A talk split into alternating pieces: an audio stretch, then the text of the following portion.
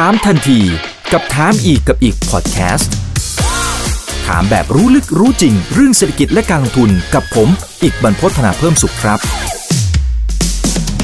สวัสดีครับ สวัสดีเพื่อนเพื่อนนักทุนทุกคนนะครับ นี่คือไรนาบายอีกวันพศทุกเรื่องที่นักทุนต้องรู้นะครับ ก็เป็นประจำทุกๆไตรมาสนะครับ ที่จะเรียนเชิญพี่มี่นะครับมาร่วมพูดคุยให้ไอเดียในการลงทุนกับพวกเรานะครับแล้วก็รวมไปถึงเราจะได้เรียนรู้นะครับว่าเอ๊ะคนเก่งๆนะครับเขาทำกันอย่างไรนะครับ วันนี้ได้รับเกียรติจากพี่มี่ครับ คุณทิวาชินทาดาพงศ์ครับ สวัสดีครับพี่มี่ครับผม สวัสดีครับคุณเอกสวัสดีทุกท่านเลยนะครับสำหรับวันนี้ก่อนที่จะเข้าสู่เรื่องของตัวงบนะครับว่าเอ๊ะกลุ่มไหนอะไรยังไงที่ดูแล้วน่าสนใจนะ จริงๆพี่มี่เนี่ยเพิ่งจะเดินทางไปที่เวียดนามด้วยนะครับ มีอันไหนที่สามารถที่จะเอามาแชร์ได้บ้างไหมครับ ที่อาจจะไม่ได้เป็นความลับอะไรนะครับ อันนี้เผื่อจะได้เห็นภาพกันครับอืมจริงๆผมก็ไปเวียดนามสมัยก่อนถ้าตอนที่ไม่มีโควิดก็ไปบ่อยนะครับ พอตอนนี้คือมันมีโควิด ก็เป็นทริปแรกที่ไปเวียดนามก็รู้สึกว่าเออตื่นเต้นเนาะแล้วก็อยากรู้ว่าไอ้ที่เราติดตามผลประกอบการงบการเงินของบริษัทเวียดนามต่างๆ เนี่ยถ้าไปดูตรงหน้าร้านจริงแล้ว character ของความรู้สึกหรือว่าการเติบโตมันจะเป็นแบบเดียวกันหรือเปล่าอะไรเงี้ยนะครับคุณอีกไปเสร็จก็เจอหลายสิ่งหลายอย่างที่แบบตื่นตาตื่นใจนะครับ อย่างแรกที่เห็นเลยก็คือเอ่อผมรู้สึกว่ามันคึกคักขึ้น มันคึกคักขึ้น แล้วก็คนเวียดนามเนี่ย หลายหลายเดือนก่อนเราเคยได้ยินว่าเขาเข้มงวดมากเรื่องมาตรการโควิดใช่ไหมครับ ที่แบบมีทหารมีรถถังมา ไม่ให้คนออกจากบ้านแบบล็อกดาวน์รอบนี้ผมไปเนี่ยโอ้โหมันไม่มีใครกลัวโควิดละคนใส่หน้ากากเนี่ย ตามท้องถนนมีสักยี่สิบเปอร์เซ็นแปดสิบเปอร์เซ็นนี่ไม่ใส่ ผมเนี่ยไปหลาย ๆ ที่ก็เคยชินนะคุณดิเวลาเข้าร้านนู้นออกร้านนี้ก็จะเคยชินว่ามักจะเอามือไปบีบแอลกอฮอล์นิดนึงล้างมือใช่ไหมฮะทั้งทริปเนี่ยมันมีแอลกอฮอล์อยู่สองที่มั้ง ที่โรงแรมกับที่ร้าน Burger King ที่เหลือร้านอื่นเนี่ยไม่ไม่มีใครวางแอลกอฮอล์ให้เรากดละแต่เราจะไม่ชินเนาะมันเหมือนว่าเราเดินไปแล้วเราก็อยากจะกดแอลกอฮอล์สักนิดนึงให้มันไม่มีมันก็รู้สึกแปลกๆอะไรเงี้ยนะครับ แล้วก็ร้านค้าร้านรวงเนี่ยโอ้โหมันเห็นชัดเลยว่าเปลี่ยนไปเยอะหลาย ๆ ร้านที่สี่ห้าปีที่แล้วที่ผมไปเนี่ย รู้สึกว่าเขามาก่อนการเขามาเร็วไปหน่อย เหมือนอย่างห้างโรบินสันหรือบิ๊กซีอะไรพวกเนี้ยนะครับ ที่ตอนนี้บิ๊กซีเปลี่ยนชื่อเป็นโกแล้วเนาะ ก็รู้สึกว่าเอ้ยมันเงียบเงียบเงาเงารอบนี้ไปเนี่ยโอ้โหไปวันเสาร์ตอนเช้านะสิบโมงห้างเปิดคนเยอะแล้วอะคุณอีก คือคนห้างเปิดถ้าถ้าเราเห็นคนเต็มไปหมดเนี่ยในตามร้านอาหารร้านค้าต่างๆ เนี่ยโอ้โหมันน่าตื่นเต้นเนาะมันเหมือนสมัยตอนผมเป็นเด็กเวลาไปห้างเนี่ย ซึ่งมันไม่เห็นภาพแบบนี้ในเมืองไทยนั่นแหละเมืองไทยเวลาเช้าๆเราไปห้างนี่คือก็จะเงาเงาๆหน่อย เริ่มมีคนก็สัก ห้าโมงเที่ยงอะไรประมาณนี้นะครับเย็นๆอ่าสิบเอ็ดโมงเที่ยงอะไรเงี้ยก็จะเริ่มเห็น traffic แต่เช้าๆจะคนน้อย นี่คือคนเยอะตั้งแต่เช้าแล้วก็ค่าครองชีพสูงขึ้น ผมไปเวียดนามหลาย ๆ ครั้งจะรู้สึกว่าแต่เมืองอื่นไม่แน่ใจนะครับ แต่โฮจิมินห์เนี่ย รอบนี้ที่ไปคือรู้รับรู้และรู้สึกได้เลยว่า อาหารมันแพงกว่าบ้านเราละเกือบทุกมื้อที่กินเนี่ยลองคำนวณกลับมาเป็นราคาไทยเนี่ยเออมันแพง ซึ่งอันเนี้ยถ้าเราเข้าใจในภาพใหญ่เนี่ย มันก็จะเป็นสะท้อนสู่การเติบโตของ GDP ได้ง่าย คือการปรับราคาเนี่ยปรับเสร็จทุกคนยังกิน ทุกคนยังใช้ยังจ่ายเนี่ย GDP มันก็จะโตมันก็จะต่างจากบ้านเราที่แบบว่ากำลังซื้อก็อาจจะลำบากนิดนึงแม้คอสจะเพิ่มขึ้นมา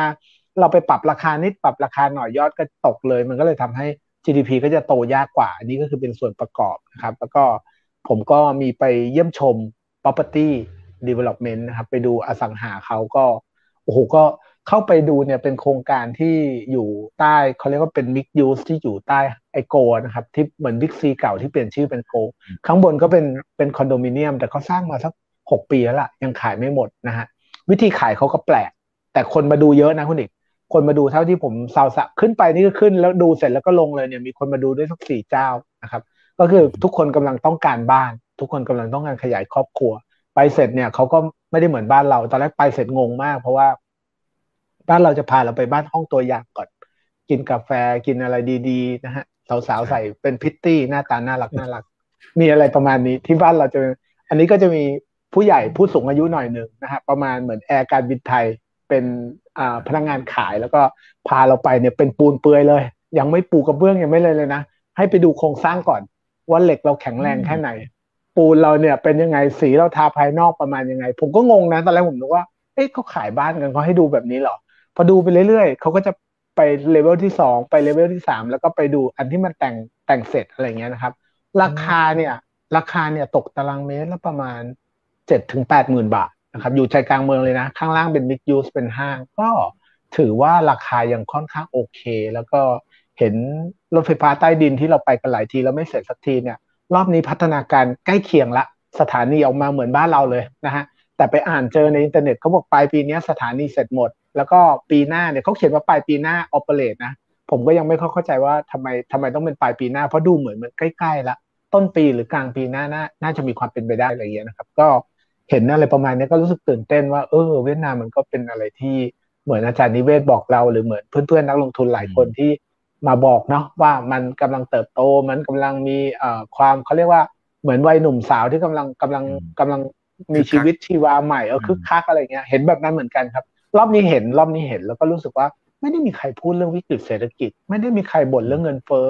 รถก็ยังเยอะเหมือนเดิม คือทุกอย่างเป็นภาพเหมือนไม่ได้มีอะไรที่แบบกระทบกระทั่งเหมือนตามข่าวที่เราฟังแล้วแบบโอ้น่ากลัว โดยเฉพาะอย่างยิ่งเขาฟื้นตัวเร็วจากเรื่องโควิดไม่มันมันคือการเข้าประเทศเขานี้ง่ายกว่าสิงคโปร์อะสิงคโปร์ยังมีต้องขอดูวัคซีน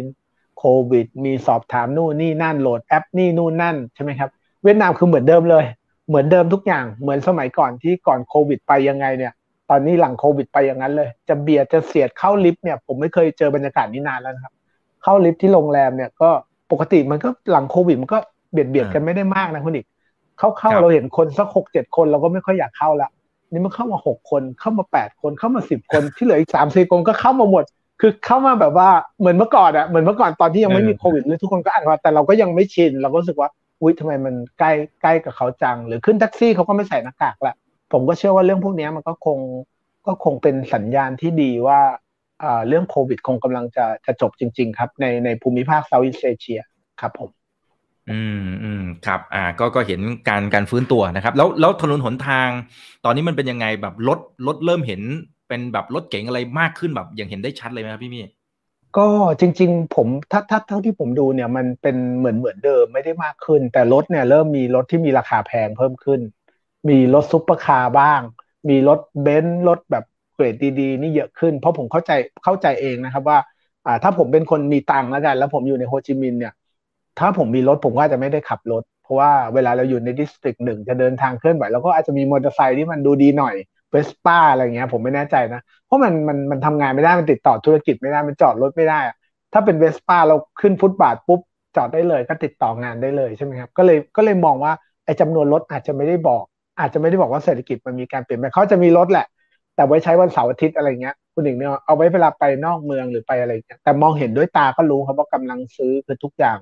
ดีดีขึ้นแบบดีเลยดีอย่างเห็นเห็นได้ชัด อืมครับ แต่ข้ามถนนยังเสียวอันนี้ยังเหมือนเดิมใช่ไหมอ่า ก็ใช่เหมือนเดิมเหมือนเดิมครับ ก็ก็ก็เป็นเป็นมันจริงๆมันไม่ยากนะครับ ข้ามถนนเวียดนามนี่คือขอให้เราตั้งจิตมีสมาธิแล้วก็อย่ามองทุกอย่างแล้วเราเดินไปด้วยสปีดเดิมนะครับเขาจะหลบเราเอง แต่ถ้าเกิดเราเดินเดินหยุดหยุดหยุดหยุดเดินเดินเนี่ยอันนี้ไม่ไม่รับรองความปลอดอ่าเขากลับไม่ถูก ถ้าเราเดินไปเรื่อยๆเขาจัดการของเขาเองครับผม ครับอ่าโอเคเอาละฮะอ่าจริง ๆ ก็ตอบคำถามคุณแซนกับคุณวีพอดีเลยนะครับเขาบอกว่าเห็นพี่มี่เดินทางไปที่เวียดนามพอดีนะครับอยากให้เล่าหน่อยอ่าอันนี้ อันนี้ก็เล่าไปแล้วนะครับ ส่วนท่านไหนที่อยากจะทราบอะไรเพิ่มก็ลองพิมพ์เข้ามาเนาะนะครับนะครับสำหรับเรื่องหลักของเราในวันนี้ก็คือตัวผลประกอบการไตรมาสที่ 2 ที่ประกาศออกมาแล้วนะครับ ซึ่งจริงก่อนหน้านี้เองเนี่ยที่คุยกับพี่มี่นะครับพี่มี่บอกเฮ้ยจริง ๆ มันยังมีโอกาส ถึงแม้ว่าบรรยากาศมันอาจจะดูโห ตรงนั้นตรงนี้มันมีประเด็นสงคงสงครามเดี๋ยวแป๊บหนึ่งเอาหึ่มๆกันอีกล้ว จุดนั้นจุดนี้ไล่มาเรื่อยๆนะครับ แต่พี่มีก็จะมองเห็นโอกาสเสมอนะครับ แล้วเสร็จปั๊บสิ่งที่เราเห็นคือผลประกอบการหลาย ๆ กลุ่ม เฮ้ยมันมันมาเหมือนที่พี่มีบอกนะ ผมจำได้มันจะมีกลุ่มอิเล็กทรอนิกส์นะครับ กลุ่มอสังหาที่พี่มีเคยพูดนะครับ เฮ้ย เฮ้ยมันดีกว่าคาดอะกลุ่มโรงพยาบาลยังดีกว่าคาดเลยอะนะที่พี่เคยมาบอกในรายการของเราเมื่อแบบสองสามไตรมาสก่อนหน้านี้นะครับ มันเป็นอย่างนั้นจริงๆ ในวันเนี้ยสิ่งที่พี่มีได้ไปสแกนดูเนี่ยนะครับ ยังชอบเหมือนเดิมไหมหรือว่ามันมีอะไรที่เออเออมันเซอร์ไพรส์มากกว่าสิ่งที่คิด หรือว่าเฮ้ยมันอาจจะแย่กว่าที่เราเห็นตัวงบที่มันออกมาอีกครับก็จริงๆเนี่ยงบไตรมาสนี้ถือว่าออกมาได้ค่อนข้างดีนะครับคุณอีกเพราะว่าจริง ๆ เราจะเห็นว่า GDP ออกมาต่ำคาดใช่ไหมครับแต่ผลประกอบการบริษัทจดทะเบียนเนี่ยออกมาดีกว่าคาดโดยโดยคร่าวๆนะครับอาจจะมีรายการพิเศษบ้าง มีเรื่องของราคา commodity ขาขึ้นบ้างก็แล้วแต่ แต่ถ้าเกิดไปดูในไส้ในเนี่ย หลาย ๆ บริษัทจดทะเบียนทำได้ดีมากนะครับ ส่งผ่านต้นทุนได้ค่อนข้างดี อาจจะด้วยความแข็งแกร่งความใหญ่ของเขาเนี่ยอ่าแล้วก็การฟื้นตัวของภาคเศรษฐกิจเราเนี่ย โดยรวมๆผมคิดว่ามันยังอยู่ในทิศทางการฟื้นตัวที่ดีนะครับ เราก็เลยเห็นออกมาว่าโอ้โห ผลประกอบการอย่างอ่ากลุ่มอสังหานี่เข้าใจว่า beat หลายตัวนะครับทำขายได้ดีกว่าคาดโตได้มากกว่าคาด margin ดีกว่าคาดอะไรเงี้ย พวกนี้ก็จะเป็นอะไรที่เราจะเห็นในไตรมาสถัดๆไปอาจจะดีกว่านี้หน่อยด้วยนะ ปกติพวก property เนี่ยครึ่งปีแรกมันจะเป็นเขาเรียกว่าเป็น season seasonal ที่แย่กว่าครึ่งปีหลังแล้วกัน ครึ่งปีแรกอาจจะเป็นทั้งสี่สิบกว่าเปอร์เซ็นต์ครึ่งปีหลังก็ห้าสิบกว่าเปอร์เซ็นต์ก็จะดีกว่าหน่อย ก็แล้วก็มีเริ่มมีเหตุการปรับต้นทุนละเริ่มเห็นการปรับต้นทุนของประเทศไทยหลายคนที่ทำได้ดีนะครับเพราะว่าประเทศเราเนี่ยเป็นประเทศที่ค้าขาย ROE ค่อนข้างสูงกำไรค่อนข้างเยอะไอ้ตัวนี้สำคัญนะครับ หลายคนบอกว่า เอ๊กำไรเยอะกำไรน้อยนี่มันจะไปกระทบอะไรยังไง อย่างผมพูดให้ฟังเร็วๆว่า ถ้าเปรียบเทียบว่าสมมุติว่าต้นทุนการผลิตมันขึ้นมาแรงมากจาก PPI จากเงินเฟ้ออะไรก็แล้วแต่ การส่งผ่านต้นทุนไปที่ CPI หรือส่งผ่านต้นทุนไปที่ราคาขายเนี่ย ถ้ามาที่เราเยอะเนี่ย เราจะส่งผ่านง่าย อ่า ถ้ามาที่เราน้อยเราก็ส่งผ่านลำบาก สมมุติว่า gross margin เราอยู่ที่ 50%เนี่ย ถ้าต้นทุนเราขึ้นมา 30เนี่ย เราปรับราคาขาย 15%เนี่ย cover หมดแล้วนะครับ หมายถึงว่าเราไม่ต้องเราไม่ต้องรับอะไรแล้วนะ มันก็ไปผลักภาระไปผู้บริโภคได้ครบละแต่ถ้า gross margin เรา 30%เนี่ยอุ้ยเราอาจจะต้องปรับราคาขาย 20กว่าเปอร์เซ็นต์21%กว่าๆประมาณนี้นะครับ ก็ต้องไปดูในวิธีการไปดูใน demand ว่า เป็นยังไงบ้าง มันเกิดอะไรขึ้นบ้าง โดยรวมๆผมก็ยังคิดว่ากลุ่มที่เรามองมองกันเนี่ย ยังยัง on track นะครับ อสังหาริมทรัพย์ก็คิดว่ายังพอไปได้ แม้จะ มีคนกังวลบ้างเรื่องดอกเบี้ยขาขึ้นนะครับ หรือกลุ่ม non-bank เห็นไหมครับ ก็เริ่มก็เริ่มเห็นแล้วล่ะว่า แต่กลุ่ม non-bank มันจะวาเลตี้นิดนึงคือบางรายอาจจะปลอดเราจะเห็นมันมีความ mix กัน บางบริษัทที่ช่วงโควิด2ปีที่ผ่านมาเร่งการเติบโตพอร์ต คนอื่นเขาหยุดชะลอดูสถานการณ์บางคนเร่งนะครับเร่งขยับเข้าไปในธุรกิจใหม่ อย่างเช่นสินเชื่อมอเตอร์ไซค์แล้วก็อาจจะยังยังอยู่ในช่วงเรียนรู้แหละพูดง่ายๆคือ มันยังไม่แน่ใจว่า business model ของ อันใหม่อันเก่ามันเป็นยังไง แต่ว่าปล่อยด้วยดอกเบี้ยที่ต่ำมันก็เริ่มเห็น NPL ออกมาเยอะ แต่บางบริษัทก็คุม NPL ได้ดี คือภาพมันเริ่มออกมาแบบว่ามีมิกซ์ละแต่ที่เหมือนกันก็คือว่าเอ่อ loan growth เนี่ยยังโตได้ดี ตามภาวะว่าโอเค เริ่มเปิดเมือง ทุกคนเริ่มมีความมั่นใจในการปล่อยกู้เศรษฐกิจคงเดินหน้าต่อไปนะครับกลุ่มกลุ่มที่แย่กว่าคาดก็น่าจะเป็นกลุ่มที่มีรายการพิเศษเนาะพวกโรงไฟฟ้าใช่ไหมครับ ที่ราคาแก๊สขึ้นสูง แต่ว่าภาครัฐก็ยังมีความใจดีแหละ อยากจะช่วยเหลือพี่น้องประชาชนเพราะนี่โครเรือนก็เยอะ จะขึ้นดอกเบี้ยก็ยั้งๆหน่อยจะปรับ FT ให้ขึ้นค่าไฟก็คงต้องปรับนะ แต่ก็มีการชะลอชะลอดูท่าทีนิดหนึ่งกลุ่มนี้ก็จะนิดนึง แต่เดี๋ยวสักพักหนึ่งก็คงกลับเป็นปกตินะครับ นักท่องเที่ยวก็ผมคิดว่ากลุ่มท่องเที่ยวทำได้ดี เพราะว่าตัวเลขนักท่องเที่ยวเติบโตได้ได้ดีกว่าคาดแล้วแหละ เราเริ่มเห็นทรายแล้วว่าถ้าไม่มีอะไรพลิกล็อกเนี่ย ปลายปีนี้ด้วยเลทนี้นะครับ อาจจะเห็นสิบล้านคนเนี่ย ไม่ยากไปถึงนักท่องเที่ยวปีนี้สิบล้านคน ปีหน้ายี่สิบปีถัดไปสี่สิบไอปีถัดไปยังไม่พูดนะมันไกล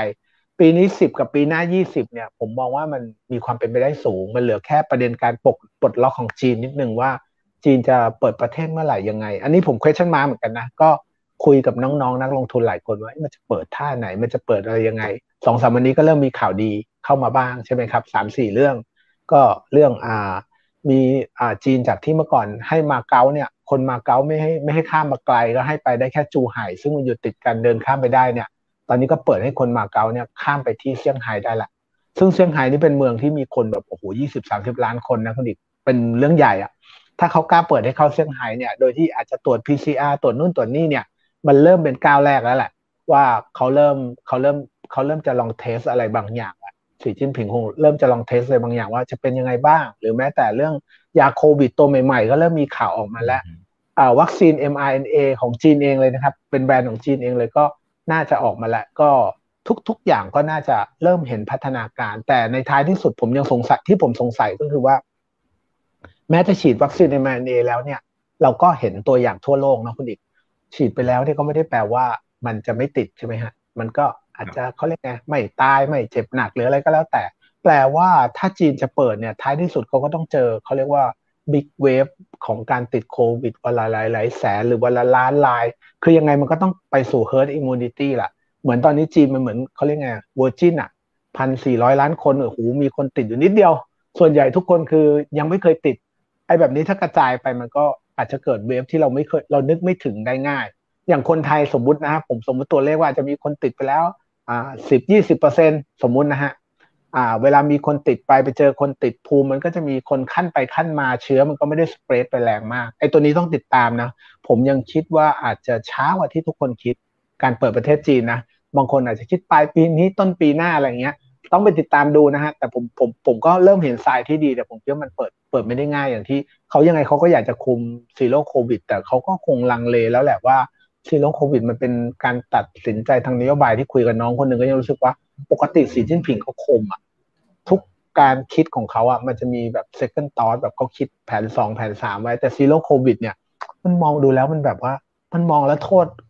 ผลเสียมันเยอะกว่าผลดีอะแต่ว่าเขาคิดอะไรไว้มากกว่านี้ยังยังยังยังมองไม่ออกเหมือนกันว่าจะเป็นยังไง นี่ก็พวกกลุ่มท่องเที่ยวซึ่ง จะนำมาซึ่งเม็ดเงินเยอะแยะไปหมดที่ทำให้ทุกๆ ภาคส่วนของเศรษฐกิจเนี่ยเรา recovery ในขณะที่ทั่วโลกอาจจะเกิด recession แต่ของเราเนี่ยผมว่าอีกสี่ห้าไตรมาสเนี่ยไม่มีทางเลยที่ GDP จะน้อยลงอะไม่มีทิศทางที่จะดีขึ้นเรื่อยๆครับอะไรประมาณนี้ครับ ก็กลุ่มที่เราเคยคุยคุยคุยกันก็ยังมองว่าน่าสนใจ แต่ตอนนี้ราคาหุ้นกับตลาดเนี่ยมันไม่ถูกแล้วครับคุณอีกก็ต้องอาจจะปรับกลยุทธ์ปรับกลยุทธ์ไม่ดูเป็นกลุ่มละ เลือกเป็นตัวเลือกเป็นธุรกิจเลือกเป็นธุรกิจที่มีความสามารถทางการแข่งขันละมากกว่ามี growth อะไรเงี้ยครับ อืมครับ อ่า โอเคนะครับ แต่จะถามเป็นรายตัวนี้ก็เกรงใจนะครับงั้นอาจจะเป็นตัวแทนเช่นเป็น concept ได้ครับเป็น concept เป็น concept ดีกว่าคล้ายๆอย่างนั้นครับครับ อ่า เดี๋ยวขอสลับมาดูวันนี้ พอดีสองสามท่านเขาถามเกี่ยวกับพี่ฝรั่ง ว่าทำไมช่วงนี้ดุจังนะครับ เข้ามาแบบรัวมาก พี่มี่มองประเด็นนี้อย่างไรนะครับ ยังทันไหมยังทันหรือเปล่าโอเค ก็จริงจริงประเด็นนี้น่าสนใจ เพราะว่าเขาขายเรามาประมาณสักเจ็ดปีกว่าๆหรือแปดปีเนี่ยประมาณหนึ่งล้านล้านเจ็ดแปดปีประมาณหนึ่งล้านล้านโอเค ตัวเลขแปดปีมันก็ไปแมทกับอะไรหลายๆอย่างได้ เราก็ไม่รู้ว่ามันคืออะไรบ้างนะฮะแต่ก็ไปติดตามดู ปีนี้เนี่ยเขาซื้อมาประมาณสักแสนห้าหมื่นล้านแล้วมั้งถ้าผมจำไม่ผิดนะครับ แล้วก็ซื้อแบบต่อเนื่อง ซื้อแบบเขาเรียกไงขาดทุนก็ซื้อ ก่อนหน้านี้เขาซื้อตั้งแต่พันหกพันหกกว่าพันเจ็ดอะไรประมาณนี้ใช่ไหมครับคุณอีกซื้อไปมันลงไปถึงโลที่พันห้าต้นๆใช่ไหมฮะขาดทุนทั้งหุ้นก็แล้ว ค่าเงินตอนช่วงซื้อเนี่ยเริ่มต้นจากสามสิบสองกว่าจนไปเป็นสามสิบเจ็ดอะไรประมาณนี้ขาดทุนทั้งค่าเงินขาดทุนทั้งหุ้นเนี่ยแต่เขาซื้อทุกวันเขาซื้อไปเรื่อยๆไอ้ตัวนี้มันบอกสองสาเรื่องว่าเขาไม่ได้ลงทุนระยะสั้น ถ้าคนที่ลงทุนระยะสั้นอะคุณอีกโดนหุ้นไปสิบห้าเปอร์เซ็นโดนค่าเงินไปสิบกว่าเปอร์เซ็นต์เนี่ย มันต้องหยุดซื้อแล้วอะถูกไหมฮะ คือพอทุกอย่างนิ่งแล้วค่อยกลับมาซื้อแต่นี่เขาซื้อทุกวัน ซื้อเกือบจะทุกวัน ซื้อค่อนข้างจะต่อเนื่อง ซื้อค่อนข้างจะเป็นเทรนอะมันอาจจะมีขายบางวันนะ แต่จริง ๆ แล้ว ภาพใหญ่คือเน็ตบายอะคือพยายามซื้อไปเรื่อยๆ ผมคิดว่าเขามองลองเทอมประมาณหนึ่งเขามองว่ามันจะมี structural change อะไรบางอย่าง ซึ่งอาจจะเป็นเรื่องหลังการเลือกตั้งของเราที่มีการคลี่คลาย แล้วก็เห็นข่าวดีออกมาบางบางบางบางสื่อแล้วใช่ไหมครับว่า อาจจะมีการเปลี่ยนแปลงทางการเมืองว่ามีการยกฟ้องคดีซื้อขายหุ้นบ้างอะไรบ้าง เราก็ต้องไปดูว่ามันจะเกิดจากอะไรนะครับ แต่ถ้าให้ผมเดาเนี่ย ผมคิดว่ามันจะเกิดจากการเปลี่ยนแปลงเรื่องการปกครองอะไรบางอย่าง ซึ่งซึ่งเราก็ไม่รู้ว่ามันเกิดอะไรกันแน่ แต่รู้ว่าเขาซื้อเยอะปลายปีนี้ผมยังคิดว่าเขาซื้อทะลุสองแสนล้านนะถ้าถ้าซื้อมาท่านนี้ก็จะเป็นอีกหนึ่งปีที่อูฝรั่งซื้อเราแบบเยอะมาก ปีนี้กองทุนยังเป็นคนขายใช่ไหมครับ ขายประมาณแสนหนึ่ง ถ้าเขาพอแล้วไม่ขายเนี่ยในปีหน้าแล้วฝรั่งซื้ออีก หรือกองทุนกลับมาซื้อเนี่ย ก็ก็น่าจะเป็นปีที่ดีของเราได้ แล้วก็หลายคนก็จะตั้ง question mark ว่า แต่ตลาดหุ้นไทยมันไม่ถูกนะ ถูกไหมคุณเอกเทียบกับตลาดเพื่อนบ้านเนาะนี่มันสนใจอะไรเรากันนักหนา โอเค อาจจะภาพเศรษฐกิจเราฟื้นแต่ข้างๆ ก็ฟื้นนะ เวียดนามก็ฟื้นนะถูกไหมครับ ที่นู่นที่นี่ก็ฟื้นแต่ว่าจริงๆแล้วเงินเข้าเราเนี่ยค่อนข้างจะเป็นแบบ top ๆแล้วกันก็ อาจจะมองได้หลาย ๆ มุมว่าอาจจะเป็น safe haven เป็นจุดพักเงินก็ได้ ก่อนหน้านี้อาจจะมองได้ว่าถ้ามองเป็นเชิงเชิงตัวเลขนะครับ ก็ยุโรปเนี่ยอาจจะเห็นชัดแล้วว่าหลีกหนี recession ลำบาก คือโอกาสจะเกิด recession เนี่ยหรือว่า recession ที่ลึกหน่อยเนี่ยมีสูง เพราะว่าตัวเองก็เหมือนแบบ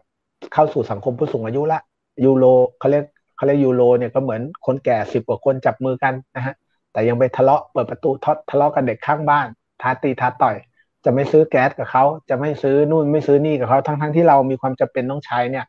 เงินเฟ้ออังกฤษวันนี้เพิ่งประกาศมาก็สูงกว่าคาด แล้วคนมีคนคาดกันว่าเดี๋ยวมันจะไปไกลกว่านี้เนี่ยพวกนี้มันมันยิ่งเป็นตัวชี้ชัดว่า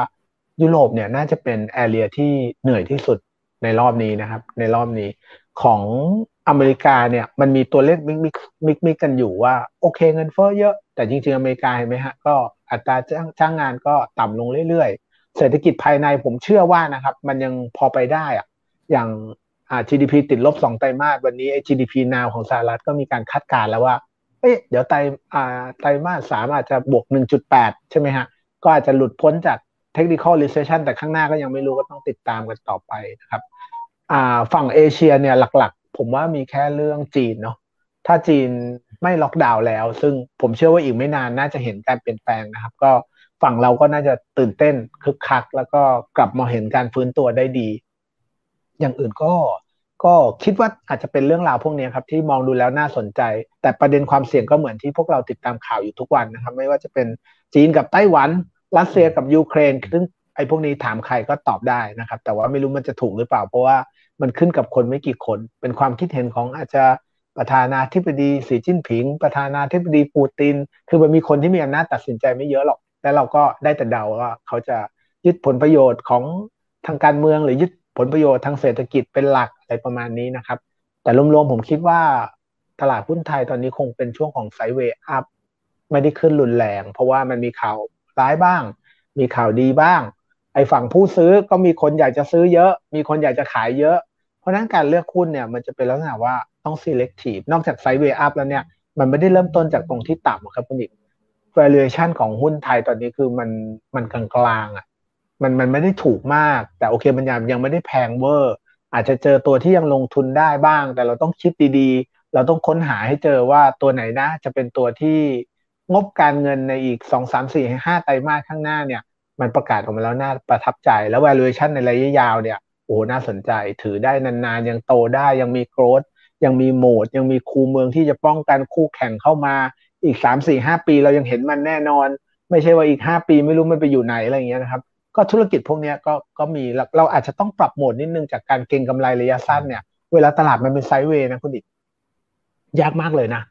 จะลงทุนแบบเทคนิคอลก็ยากเขาเบรกปุ๊บเราซื้อปุ๊บมันลง ลงเสร็จเขาหลุดเราคัดลอสคัดลอสเสร็จมันเด้งคือมันเป็นตลาดที่ไม่ง่ายแล้วกัน มันไม่ใช่ตลาดแบบบูรันเป็นขาขึ้นหรือว่าตลาดเป็นขาลงชัดเจนเนี่ย การ stock selection เนี่ยหรือคิดให้รอบคอบเนี่ยโอ้มีมีมีความสำคัญมากขึ้นเรื่อยๆครับในปีนี้ปีหน้านะครับ ปีหน้าผมก็ยังไม่ได้คิดว่า ถ้าโชคดีโอเคมันเป็นบูรันก็ดี แต่ถ้ามันเป็นบูรันแล้วค่อย ๆ ขึ้นเนี่ย ปีละสักดัชนีขึ้นแล้วสิบเปอร์เซ็นนี่ผมว่าก็ตึงๆแล้วนะ valuation บ้านเรา อืมอืมอืมครับผมเออแต่แต่อย่างตอนแรก ๆ ที่พี่มีบอกนะครับ ว่าจะต้องเป็นลักษณะการเฟ้นหาตัวที่มันอาจจะมีความแตกต่างนะครับ แล้วก็มีความสามารถในการแข่งขันเนี่ยอย่าง พี่มีพอจะไล่สเปคได้ไหมครับว่าวิธีในการที่จะดูเนี่ยอันนี้มันมีวิธีการดู item ประมาณไหนอย่างไร เพื่อที่จะเอาไปคิดต่อได้ว่าเออไอตัวเนี้ยเนี่ยคือสิ่งที่เรียกว่ามีความสามารถในการแข่งขันเมื่อเทียบกับคนอื่นนะนะครับโดยเฉพาะในสภาวะแบบนี้ที่ที่มันเต็มไปด้วยความไม่แน่นอน และดอกเบี้ยเป็นขาขึ้นด้วยนะครับก็จริง ๆ หลัก ๆ เนี่ยผมก็จะชอบจริงๆถ้าชอบเลยสเปคเลยก็จะชอบหุ้นเติบโตนะครับชอบหุ้น growth เพราะการเติบโตเนี่ยมันเป็นอะไรที่เห็นชัดที่สุด แล้วไม่ต้องถกเถียงกันใช่ไหมฮะ ถ้ามันโตงบออกมาโตมันก็ขึ้น เราก็จะค้นหาด้วยศักยภาพการเติบโตของเขาก่อน ส่วนใหญ่ทุกๆวันจะมีเพื่อนมีนักวิเคราะห์มีหลายคนมาบอกเวลาว่าตัวไหนโตบ้าง หน้าที่เราอาจจะไม่จำเป็นต้องไปหาการเติบโตนะครับมีหน้าที่ตัดออก ตัดทวนที่เราไม่มั่นใจออกคุณหนึ่งนึกออกไหมครับว่า เอ๊มันโตจริงไหมเช่น มันจะมีคนเรารู้อยู่แล้วใช่ไหมครับ เราเปิดอ่าตอนนี้มีไลฟ์ของทุกๆบอลจอะเขาจะแนะนำหุ้นมาเยอะแยะเลย ซึ่งมันก็จะซ้ำกันบ้างไม่ซ้ำกันบ้างเกือบจะทุกตัวมีคน cover ทั้งหุ้นเล็กหุ้นใหญ่ เรามีหน้าที่จะค้นหาความมั่นใจว่าเอ้มันโตจริงไหม อย่างเช่นเขาบอกว่าอุตสาหกรรมอุปกรณ์ไอทีในระยะยาวเราเชื่อไหมว่ามันจะเติบโตเอาตัวเราเลยนะครับ ไม่ไม่ถามคนอื่นนะครับ เราเชื่อไหมว่าประเทศไทยเนี่ยการใช้โทรศัพท์มือถือ การใช้ไอทีการใช้เทคโนโลยีในภาคเอกชนองค์กรต่างๆ เนี่ย มันจะยังเติบโต สมมุติผมฟังแล้วผมไม่เชื่อ เพราะผมก็ไม่รู้มันจริงหรือเปล่า ผมก็เริ่มไปหาข่าวอาไป research วิธีคือต้องไป research ว่ามันจริงหรือเปล่านะ ก็ไป research เสร็จเขาบอกเออ ปีนี้นี่ก็ยอดขายสมาร์ทโฟนเนี่ยมันจะ drop นะ คุณอีกเพราะสองปีที่แล้วซื้อเยอะ ซื้อกันไปแหลกลาญแล้วลูกหลานบางทีมี iPad สองเครื่องละ ก็ปีนี้อาจจะชะลอชะลอชะลอไปหน่อย แต่ภาพระยะยาวเนี่ยเขาก็บอกเดี๋ยวปีหน้าก็จะกลับมาฟื้นตัวนะ เพราะเทคโนโลยีมันก็มีเขาเรียกอายุมันสั้นลงคุณอีก ถึงเวลาก็ต้องเปลี่ยน เดี๋ยวมันก็ล้าสมัยมีนู่นมีนี่อะผมก็เห็นด้วยสอดคล้องกับภาพนี้ อีกรีเสิร์ชหนึ่งที่น่าสนใจก็คือว่าทุก ๆ ครั้งนะครับ ที่มีข่าว recession เนี่ย องค์กรบริษัทต่างๆอะคุณดิกงบประมาณแรก ๆ ที่เขาจะตัดเนี่ยคืองบไอทีนะไม่น่าเชื่อ ในวิกฤตครั้งเก่าๆนะครับเขาบอกเฮ้ยมันไม่แน่ใจตัดทิ้งไปก่อน รอบเนี้ยอ่างบประมาณไอทีเป็นบวกห้าเปอร์เซ็นต์อ่ายังโตนะจัดเต็มอีกอ่าเพิ่มเข้าไปอีกพร้ อ่า ต้องถามว่าคำถามคือเพราะอะไรคำถามคือผมว่ารอบนี้มันเห็นชัดแหละว่า โอ้โห พอเกิดโควิด เนี่ย คนที่อีกสิบกว่าปีข้างหน้าจะต้องเข้ามาใช้สมาร์ทโฟนหรือเทคโนโลยีเนี่ย มันถูกดึงเข้ามาเนี่ย ให้หัดใช้ในปีสองปีเลย คือพอทุกคนเข้ามาใช้แล้วเนี่ย องค์กรก็รู้แล้วว่าถ้าคุณไม่ปรับตัว คุณไม่ลงทุนตรงนี้เนี่ย คู่แข่งเปิดเมืองมาอีกที เศรษฐกิจพลิกกลับมาดีอีกทีเนี่ย ลูกค้าไปอยู่กับคู่แข่งหมดละ สมมุติเราเป็นบริษัทประกันเนาะ อ่า เรารู้แล้วว่าลูกค้าปรับตัวไปซื้อประกันบนแอป แต่เราทำแอปไม่ดี หรือเราใช้แอปเดิมๆที่มันไม่ user friendly อะไรเงี้ย ถ้าเขาย้ายไปกับคู่แข่ง เราเปิดมาอีกที เราค่อยมาลงทุนพัฒนาแอปพัฒนาไอทีเนี่ยก็ไม่ทันละ สิ่งเหล่านี้เราก็จะพอจะมา confirm ภาพอุตสาหกรรมในระยะยาวได้ว่าเฮ้ยมันดูแล้วมันน่าจะใช่แหละ มันน่าจะยังอยู่ในเทรนด์ของการเติบโตการมาของเทคโนโลยีเนี่ยมันมีเขาเรียกว่ามี exponential ในการโตที่ไม่เหมือนอย่างอื่น เช่น จุดเริ่มต้นของการใช้เครื่องมือชิ้นแรกมันจะยาก ถ้าเราเริ่มใช้สมาร์ทโฟนเครื่องแรกเราจะเริ่มใช้ iPad เป็น เราจะเริ่มไม่กลัวเทคโนโลยีนะครับ เพราะนั้นเนี่ยมันน่าจะเป็นจุดบรรจบกันของหลาย ๆ เทคโนโลยีและเป็นจุดการเปิดเขาเรียกเปิดศักราชใหม่เออเป็นไปได้ที่มันจะเป็นอย่างนี้พอเราเห็นภาพอุตสาหกรรมเราเชื่อแล้วไม่เอาคนอื่นเชื่อเราเชื่อก่อน เราเชื่อเสร็จเรามาที่รายตัวแล้วคุณอีก ไม่ได้แปลโลกทุนนิยมมันโหดร้ายนะโลกทุนนิยมเนี่ยเออแม้แต่ในอุตสาหกรรมที่เป็นขาขึ้นนะคุณอีกมัน มันมันจะอยู่รอดกันห้าปีสิบปีเนี่ยก็ยากนะครับ บริษัทที่จะอยู่รอดเกินสิบปียี่สิบปียากขึ้นอีก เราจะต้องหาคนนั้นให้เจอ คนนั้นจะเป็นส่วนน้อยนะครับ ผมบอกเลยว่าอยู่ทักประมาณยี่สิบเปอร์เซ็นต์อะที่เป็นคนที่เก่งกว่าตลาด มีโกดเหนือกว่าตลาด ปรับตัวได้ดีกว่าตลาด ส่วนใหญ่แล้วก็มักจะมาจากว่าทำองค์กร มักจะมาจาก business model เราก็ไปดูเลยว่าเขาทำยังไงอย่างเช่น สมมุติผมเล่าเป็นธุรกิจขายสินค้าไอทีแล้วกันนะครับ ธุรกิจขายสินค้าไอทีเนี่ยหลักๆ เราอาจจะอ่านหนังสือเรื่องค้าปลีกมาว่าเฮ้ยมันต้องขึ้นอยู่กับทำเลทำเลทำเล แต่บางเจ้าเขาไม่เชื่ออย่างนี้ บางเจ้าเขาบอกว่าอ้าวแล้วแต่คุณอยากจะทำเลดีคุณขายไป บางเจ้าบอกเขาอยากได้พื้นที่ใหญ่ แต่ทำเลอยู่หลบๆคุณอีกนึกออกไหมครับ business model ไม่เหมือนกัน เราขายเยอะเราพื้นที่ใหญ่มีสินค้าและบริการครบครัน แต่เราอยู่ลึกๆหน่อย อีกคนบอกเฮ้ยไม่เป็นไร ผมอยู่ใกล้ ๆ แล้วถ้าอันไหนไม่มีลูกค้ากดสั่งออนไลน์ แล้วพรุ่งนี้มารับที่ร้านได้ สมมุติคุณอีกฟังสองไอเดียเนี้ย เราเป็นนักลงทุนเราก็ต้องคิดว่าไอเดียไหนมัน work กว่ากัน คุณอีกเรื่องไหมครับไอเดียไหนมันใช่กว่ากันวะถ้าเราบอกเอ้ยอันนี้ใช่อ่าไปดูอีกหน่อย ผู้บริหาร deliver แผนการเติบโตในระยะยาวเป็นยังไง ผู้บริหารทำได้ไหมก็คือ เก่งไหมง่าย ๆนะครับ เก่งหรือเปล่านะครับสองคืออ่าเขาเรียกไงอ่าเก่งไหมอ่าซื่อสัตย์ไหมเก่งไหมขยันไหมและซื่อสัตย์ไหม เวลาคนทั่วไปเวลาพูดเรื่องนี้ก็จะเรียงกันแบบนี้นะครับ แต่บัฟเฟตบอกว่าถ้าเกิดเก่งและขยันเนี่ย แต่ไม่ซื่อสัตย์เนี่ยไอ้สองตัวแรกอันตรายกว่าเดิมเพราะฉะนั้นผมเรียงใหม่เลยนะเรียงใหม่คือเราเรียงจากซื่อสัตย์ก่อน ถ้าไม่ซื่อสัตย์อะเอาออกไปก่อนก็ได้ เอาไว้ดูทีหลัง แต่ถ้าเฮ้ยไม่มีประวัติด่างพร้อยก็ดูโอเคโหงวเฮ้งเราเชื่อ อะอันที่สองก็ดูเก่งไหมขยันนี่เดี๋ยวนี้เป็นรองนะเป็นรองเก่งเก่งนี่ระดับสองถ้าเก่งเนี่ย ใช้คนยังได้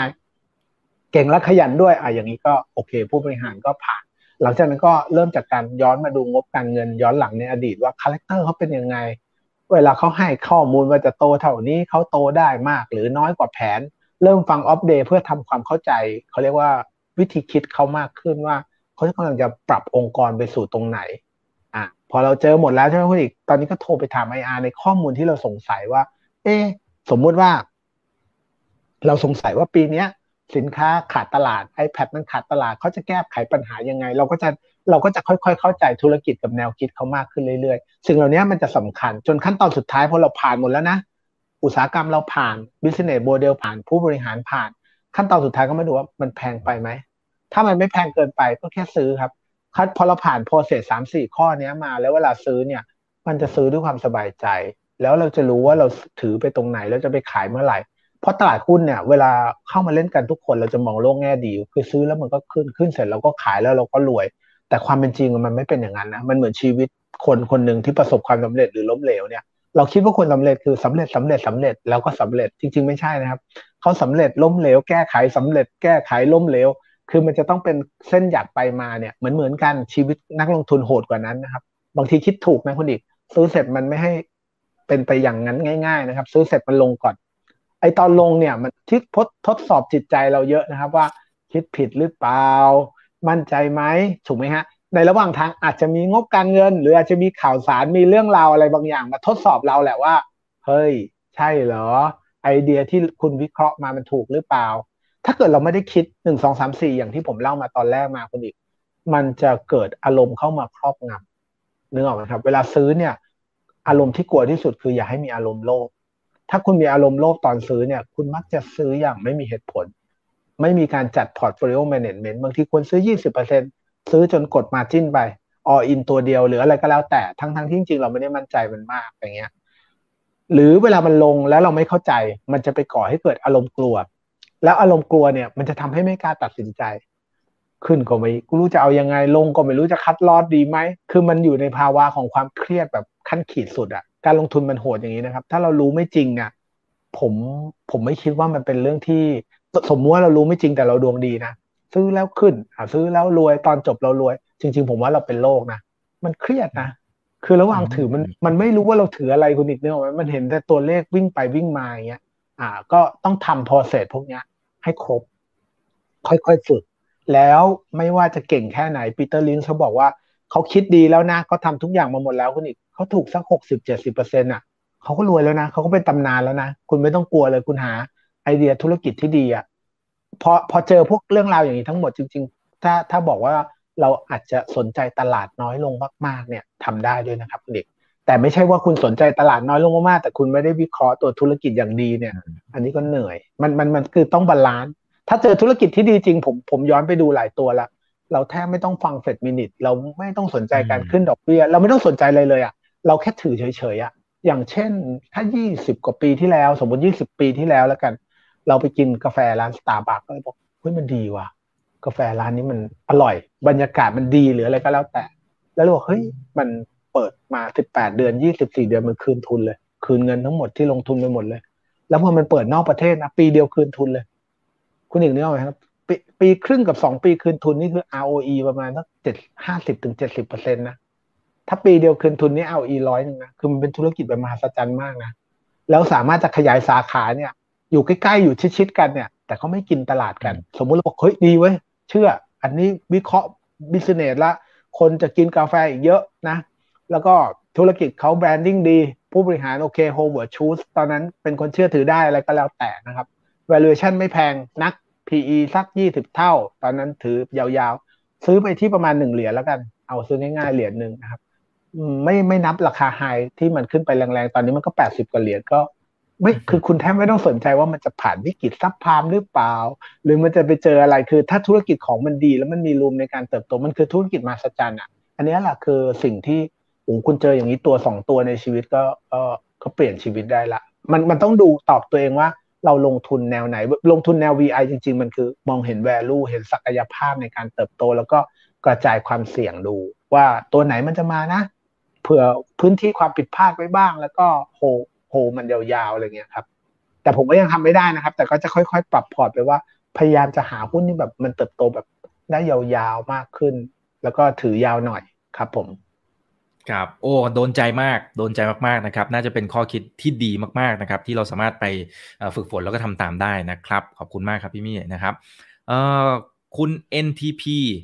บอกว่าพี่มี่มีมุมมองกับกลุ่มยานยนต์อย่างไรบ้างครับ นะทั้งในมุมของ recession กระทบกับยานยนต์ไหมนะครับนะแต่ตอนนี้พอไปดูงบ โอ้โหทำไมกลุ่มที่เกี่ยวข้องกับชิ้นส่วนยานยนต์ออกมา มันดีเกือบจะทั้งหมดเลยครับ แล้ว EV กับไฮโดรเจนตกลงมันจะยังไงมันจะ disrupt กันหรือเปล่า ก็จริง ๆ กลุ่มยานยนต์เนี่ยผมผมผมมองเป็นมันเป็นกลุ่มที่ค่อนข้างถูกก่อนแล้วกันนะครับ อุตสาหกรรมนี้เป็นอุตสาหกรรมที่แบบว่าประเทศไทยน่าจะเป็นผู้ผลิตลำดับที่ 10 หรือ 11 ประมาณนี้นะครับ แถวแถวปีละ 2 ล้านคันนะครับ แล้วก็โลกมันกำลังเปลี่ยนแหละ เหมือนที่ทุกคนรู้อะตลาดใหญ่ก็ปีหนึ่ง80กว่าล้านคันนะครับ อาจจะมีปัญหาบ้างในการ chip shortage ในช่วงสั้นนี่ขนาดมีปัญหาแล้วนะ ถ้าเราไปอ่านงบทุกคนก็บอกว่า chip shortage นะ มันก็เลยส่งมอบรถไม่ได้เต็มที่ทำให้ตัวเลขยอดผลิตอาจจะเหลือแค่สักสามเปอร์เซ็นโตโตประมาณสามเปอร์เซ็นจากปีที่ผ่านมานะครับครึ่งปีหลังเนี่ยจริงๆ Q2 นี่เป็น low season ด้วยนะเผื่อบางคนไม่เคยตามอุตสาหกรรมยานยนต์นะครับ Q2 เป็น low season จากวันหยุดเราเยอะ มันไม่ได้ low season ประเทศอื่นนะ เฉพาะบ้านเราบ้านเรามันมีสงกรานต์มีหยุดนู่นหยุดนี่ คือมันทำงานน้อยมันก็เลยเป็น low season ประมาณนี้นะครับ แต่เนี้ยงบออกมาแบบค่อนข้างดี ก็ผมเชื่อว่าอุตสาหกรรมเนี้ย ถ้ามันเกิด recession จริง ๆ เนี่ย มันก็คงกระทบกระเทือนกับยอดขายรถยนต์บ้าง แต่ด้วยความที่ว่าประเทศเราเนี่ยเป็นฐานการผลิตที่ค่อนข้างจะมีความเข้มแข็งในบางเหตุผล จริงๆ เดี๋ยวผมเล่าภาพใหญ่ก่อนว่าฐานการกำลังการผลิตรถยนต์ในโลกเนี้ยที่ใหญ่ ๆ มันอยู่ที่ไหนครับ เราลองมาเดาๆกันเล่นๆก็อยู่ในจีนใช่ไหมครับ อยู่อเมริกาอยู่เยอรมันอยู่ญี่ปุ่นประมาณเนี้ยสามสี่ประเทศหลักเนี้ยเป็นผลิตเยอะมาก ที่บอกปีหนึ่งเก้าสิบล้านคันเนี่ยสี่ห้าประเทศแรกๆเนี่ยเข้าใจว่าผลิตเกินครึ่งหนึ่งนะครับ หรือประมาณครึ่งหนึ่งที่เหลือก็คือนิดๆหน่อยๆนะครับสี่ห้าประเทศเนี้ยเป็นประเทศที่พัฒนาแล้วคุณอิกนึกออกไหมครับ ประเทศพัฒนาแล้วเนี่ยส่วนใหญ่มันก็จะมีแรงงานที่ไปสู่ภาคบริการ สู่ภาค service ภาคการบริโภคอะไรที่เยอะแยะไปหมด ต้นทุนของการผลิตสินค้าและบริการของเขาเนี่ย จริง ๆ ถ้าเอาภาพใหญ่มาคุยเนี่ยห้าสิบกว่าเปอร์เซ็นต์เขาเป็นแรงงานนะครับคุณอีกเวลาเขาเจอเงินเฟอ้อเข้ามากระทบเนี่ย คุณอีกว่ายากไหมครับ ยากนะครับเลยครับ ยากนะครับ ประเทศพวกนี้คือโอ้โหถ้าแรงงานขึ้นราคานู่นนี่นั่นเขาจะต้องปรับราคาผลิตชิ้นส่วน หรือผลิตยานยนต์ออกมาเนี่ย ไอบริษัทแม่ที่อยู่ head office เนี่ย เวลาเขาจะโปรเจกต์เขาเรียกว่าวางแผนการผลิตเนี่ยเขาก็จะต้องดูต้นทุนของแต่ละประเทศคุณอีก ว่าสมมุติว่าโตโยต้าเขามีฐานการผลิต 5 ที่นี่ common sense เลยนะ เวลาคุณจะเอารถออกมาล้านคันเนี่ย คุณก็ต้องดูว่าไอ้ฐานการผลิต 5 ที่เนี่ย ในช่วง2อสปีข้างหน้าที่ไหนไม่น่าจะผลิตได้เยอะกว่า เราก็วาง option วางออเดอร์ที่นั่นเยอะหน่อย อันนี้คือวิธีง่าย ๆที่เขาทำนะครับ จริงๆอะแถวแถวที่ยุโรปเนี่ยตอนนี้ทั้งค่าไฟก็ขึ้น เราก็ตามข่าวกันมาใช่ไหมครับโอ้ค่าไฟขึ้นกันสามเท่าค่าแก๊สขึ้นเท่ากว่าอะไรก็ว่าไปอ่าพวกเนี้ย มันจะทำให้ฐานการผลิตของไทยเนี่ยดูแล้วเนี่ย attractive ยังมีออเดอร์ที่จะไหล มันภาพใหญ่ไม่ดีนะ ภาพใหญ่อาจจะแค่ทรงๆตัวหรือลดลงนิดหน่อย แต่เขามีความจำเป็นต้อง move การผลิตเนี่ยไปสู่ประเทศที่ที่เขาเรียกไง ยังมีต้นทุนที่ดี ยังสามารถจะผลิตออกมาแล้วแบบได้ราคาที่ที่ถูกนะครับ อันนี้คือภาพเล็กๆ แต่ภาพยาวๆล่ะน่ากลัวไหม ภาพยาวๆ เช่น อุตสาหกรรมกำลังจะเปลี่ยน ถ้ามันเป็น EV car เนี่ย มันเช็คขึ้นมาแล้วเกิดเปลี่ยนผู้ชนะ สมมุติว่ารถญี่ปุ่นหายไปเลยคุณอีกกลายเป็นรถจีนเข้ามาแทนที่ หรือว่าเป็นอ่าเขาเรียกเทสลาเข้ามาครองตลาดได้เยอะๆ แบบแคร์ที่บูดว่าไว้มันจะเป็นยังไง จริงๆเนี่ยผมก็ยังเชื่อว่าต่อให้มันมีการเปลี่ยนยี่ห้อ หรือเปลี่ยนผู้ผู้เล่นในตลาดนะครับไอ้ฐานซัพพลายเออร์เก่าๆเนี่ยมันยังไงมันก็คุ้มค่ากว่าที่เขาจะไปสร้างซัพพลายเออร์ขึ้นมารองรับอะ่ะคุณอีกเนี่ยมันเช่นเขาจะใช้ประตูลูกบิดคานอะไรเงี้ยของเก่านี่แหละ คือเขาผลิตเยอะอยู่แล้วเขาได้สเกลอยู่แล้วการเราไปผลิตใหม่แล้วเรามาผลิตแค่หลักหมื่นคันเนี่ยจริง ๆ มันมันมันมันยาก เดี๋ยวเราก็จะค่อยๆเห็นนะครับ เห็นเริ่มเห็น move แล้วว่าเข้าใจว่ามีข่าว BYD เนาะมาเปิดที่ประเทศไทยใช่ไหมครับไม่รู้พับพับปิดแค่ไหน แล้วก็มีไปซื้อที่ดินละอะไรเงี้ยเดี๋ยวก็จะเห็นว่าค่อยๆมีคน move มา ค่อย ๆ มีคนย้ายมา สิ่งเหล่านี้มันก็จะทำให้พวกเนี้ยเขาถ้าไปดูจริง ๆ นะครับ ผมเข้าใจว่าผู้ผลิตชิ้นส่วนรถยนต์บ้านเราเนี่ย ส่วนใหญ่ไม่ได้รับผลกระทบนะ ถ้าไม่ได้เสียลูกค้านะหมายถึงว่าไม่ได้รับผลกระทบจากการเปลี่ยนไปเป็นรถยนต์ใช้ไฟฟ้า เพราะอุดไอที่เขาผลิตส่วนใหญ่เนี่ยยังตามไปใช้ในเรื่องไฟฟ้าอยู่ มีสักสิบเปอร์เซ็นต์อะที่อาจจะหายไปสิบถึงสิบห้าเปอร์เซ็นต์อย่างอ่าบางบริษัทที่ผลิตโคมไฟเนี่ยแทบไม่เกี่ยวเลย โคมไฟนี่เข้าใจว่ารถรุ่นใหม่ยิ่งต้องโคมไฟเยอะด้วย โคมไฟต้องฉลาดขึ้นด้วย ตบไฟเลี้ยวปุ๊บโคมไฟเลี้ยวก่อนเลยนะฮะ รถรุ่นเก่าไม่มีอะไรนี่ตบไปเลี้ยวมันเลี้ยวตามันหันเลยกดไปเลี้ยวซ้ายหันซ้าย พวกเนี้ย ภาพไกลๆเนี่ยก็ยังดูเหมือนว่า ยังสามารถจะปรับตัวเข้ากับเทรนด์ EV ได้ แต่จุดที่ผมยังคิดไม่ตกและยังสนใจอยู่ก็คือว่า เมื่อไหร่ที่ถึงปีประมาณ 2030 มั้ง ที่ประเทศพัฒนาแล้วทั้งหมดเนี่ยเขาไปเข้าสู่คอป26 แล้วบอกว่าจะไม่ให้ขายรถยนต์สันดาปในประเทศเขาแล้วเนี่ย อันนี้ผมยังสงสัยแล้วกันนะคุณอีก ผมสงสัยสองประเด็น ประเด็นที่หนึ่งก็คือว่า ถ้าถ้ารถยนต์สันดาปมันหยุดฐานการผลิตในประเทศใหญ่ๆในโลกไปทั้งหมดเนี่ย แล้วเครื่องยนต์สันดาปมันเกิดยังไม่ได้หายไปอะ มันยังขายเยอะอยู่อย่างที่เขา forecast กันเนี่ยโอ้มันจะต้องไปผลิตที่อื่น ๆ ที่เยอะมากเลยนะ โดยเฉพาะอย่างประเทศเราสมมติว่าผลิตอยู่ทั้งโลกผลิตอยู่ 80 90 ล้านคันอะประเทศไทย 2 ล้านคันนี้ถ้าอัพขึ้นมาจาก 2 ล้านเป็น 3 ล้านนี่คือ คือเรื่องใหญ่เลยนะ ก็คือไม่เคยโตแบบนี้อะไรเงี้ยก็ต้องติดตามดู แต่จุดหนึ่งที่จะทำให้เปลี่ยนก็คือ ถ้าฐานการผลิตพวกนั้นเขาเปลี่ยนไปเป็น EV และ EV มันลงราคามาถูกได้จริง ๆ นะครับคุณอีกเกมอาจจะเปลี่ยนหมายถึงว่า 90 ล้านคันมันจะกลายเป็น EV สัก 70%หรือเกินกว่า 70%อย่างเงี้ย อันนี้ก็ต้องมามาติดตามดูแต่นั้นเป็นภาพไกลไปต้องติดตามเยอะนะครับ มันยังมีเรื่องแบตเตอรี่อ่ารถยนต์เขาเรียกไงต้นทุนมันจะลงได้จริงไหมพอคนเริ่มหันมาใช้รถไฟฟ้าไม่เยอะรถไฟฟ้าปรับราคาอีกแล้วคุณอีกนึกไหมฮะมันก็ ก็ต้องติดตามแบบผมก็ยังผมก็ยังฟันธงไม่ได้ แต่ผมคิดว่าในระยะสองสามสี่ห้าปีเนี้ยความเสี่ยงที่จะ disruption ชัดๆ ยังไม่ได้เยอะ เขายังสามารถจะปรับตัวไปไปหาเป็นซัพพลายเออร์ให้กับผู้ผลิตรถยนต์ไฟฟ้าได้ด้วยซ้ำเดี๋ยวเราจะเห็นนะครับ ตอนนี้ผมเข้าใจว่ามี BYD มาซื้อที่เยอะนะ เป็นพันไร่เลย เดี๋ยวลองลองตามตามข่าวดู เดี๋ยวก็ถ้า BYD มาคุณสบายใจได้เลยรถยนต์ไฟฟ้าจีน 200 กว่าลายเนี่ย ไม่ไม่ได้จบแค่นี้แน่ มันก็คงมีมาอีกหลายเจ้าครับ อืมครับ เห็นบอกจะทุ่มทุนสร้างแบบโอ้โหเป็นหลักหลายพันล้านเลยนะครับอันนี้น่าสนใจนะครับ โอเคนะครับ ขอดูหน่อยนะ ตึ๊ดตึ๊ดตึ๊ดนี่นะครับเขาบอกว่าเอ่อพี่มี่ช่วยดูกลุ่มที่มันทำพวกตู้หน่อย พวกตู้เติมเงินนะครับ ตู้เติมน้ำเติมอะไรต่างๆ เต่าเบืองเต่าบินอะไรเนี่ยนะฮะคือทำไมธุรกิจนี้เนี่ยคิดอย่างไรนะครับหนึ่ง มันมันมันมันมีหลายท่านที่สนใจนะครับในในคำถามนี้นะเขาบอกว่าพี่มีช่วยดูหน่อยครับจะทำให้แม่ค้ารายย่อยถึงขั้นล้มหายตายจากไหมอันนี้ประเด็นที่หนึ่งนะครับจะมีข้อดีข้อเสียยังไง อีกท่านหนึ่งบอกว่า แต่รายใหญ่หลายๆรายก็ถอยฉากอยู่เหมือนกันนะคือมันไม่ได้ทำง่ายนะครับอ่าเดี๋ยวขอดูหน่อยนิดนึงนะครับอ่าแต่คนที่เป็นผู้ชนะกินรวบหมดเลยหรือเปล่าเออโอเค ผมคิดว่าธุรกิจเนี้ยจริง ๆ แล้ว มันทำยากเหมือนกันนะครับ จริงๆ มันไม่ได้ทำง่าย โดยเฉพาะโมเดลที่ที่เขาทำเนี่ยค่อนข้างตื่นเต้นและท้าทายแหละ แต่ถามว่ามันน่าสนใจไหมจริง ๆ มันก็เป็นธุรกิจที่น่าสนใจ ผมยกตัวอย่างสองธุรกิจหลักที่วอร์เรนบัฟเฟตต์ชอบก่อนครับจะได้เข้าใจคำว่า franchise franchise value นะครับ จริง ๆ เมื่อก่อนเวลาเราเห็นบัฟเฟตต์ถือหุ้นบางตัวเราบอกเฮ้ยมันเก่งว่ะทำไมถือแล้วมันขึ้นเยอะ แต่ลองไป analyze จริงๆเนี่ยเราจะเห็นว่าธุรกิจที่บริษัทบัฟเฟตต์ชอบเนี่ยเฮ้ยมันน่าสนใจนะคุณอีก เช่น อ่าแมคโดนัลด์อ่าแมคโดนัลด์อะไรเงี้ยแมคโดนัลด์หรือโค้กอะไรเงี้ยครับแมคโดนัลด์ทำอะไรบ้างนะครับ หลักๆแมคโดนัลด์คือไปไป The The Founder ก็จะเห็นว่ามีผู้ชายคนหนึ่งใช่ไหมครับ ไปซื้อสูตรมาจากสองพี่น้องชาวแมคโดนัลด์ที่ทำร้านเบอร์เกอร์ แล้วไม่ได้กะจะขยายใช่ไหมฮะถ้าเราเคยไปดูหนัง แล้ววิธีทำก็คือเขาเขาพอเขาตั้งหลักได้เขาซื้อที่ดิน แล้วเขาให้แฟรนไชส์มาเช่าที่ดินเขานี่เช่าที่ดินแล้วที่ดินก็ขึ้นไปเรื่อยๆใช่ไหมฮะแต่ไอ้เช่าที่ดินเนี่ยเขาไม่ได้เก็บเป็นค่าเช่านะ เขาเก็บเป็นสี่เปอร์เซ็นของรายได้ แล้วค่าแฟรนไชส์อีกสี่เปอร์เซ็นของรายได้ หมายความว่าร้านเนี้ยจะขายได้เท่าไหร่เขาหักแปดเปอร์เซ็นเข้ามา แล้วคุณลงทุนเองหมดเลย คุณจ่ายค่าลูกน้องเอง คุณรับความเสี่ยงทั้งหมดเองค่าไฟค่าน้ำค่าตกแต่งร้านทุกอย่างคุณรับหมดเลย คุณอีกว่าธุรกิจแบบนี้ก็น่าจะดีเนาะไม่ถึงว่าใช้คนไม่ได้เยอะอะ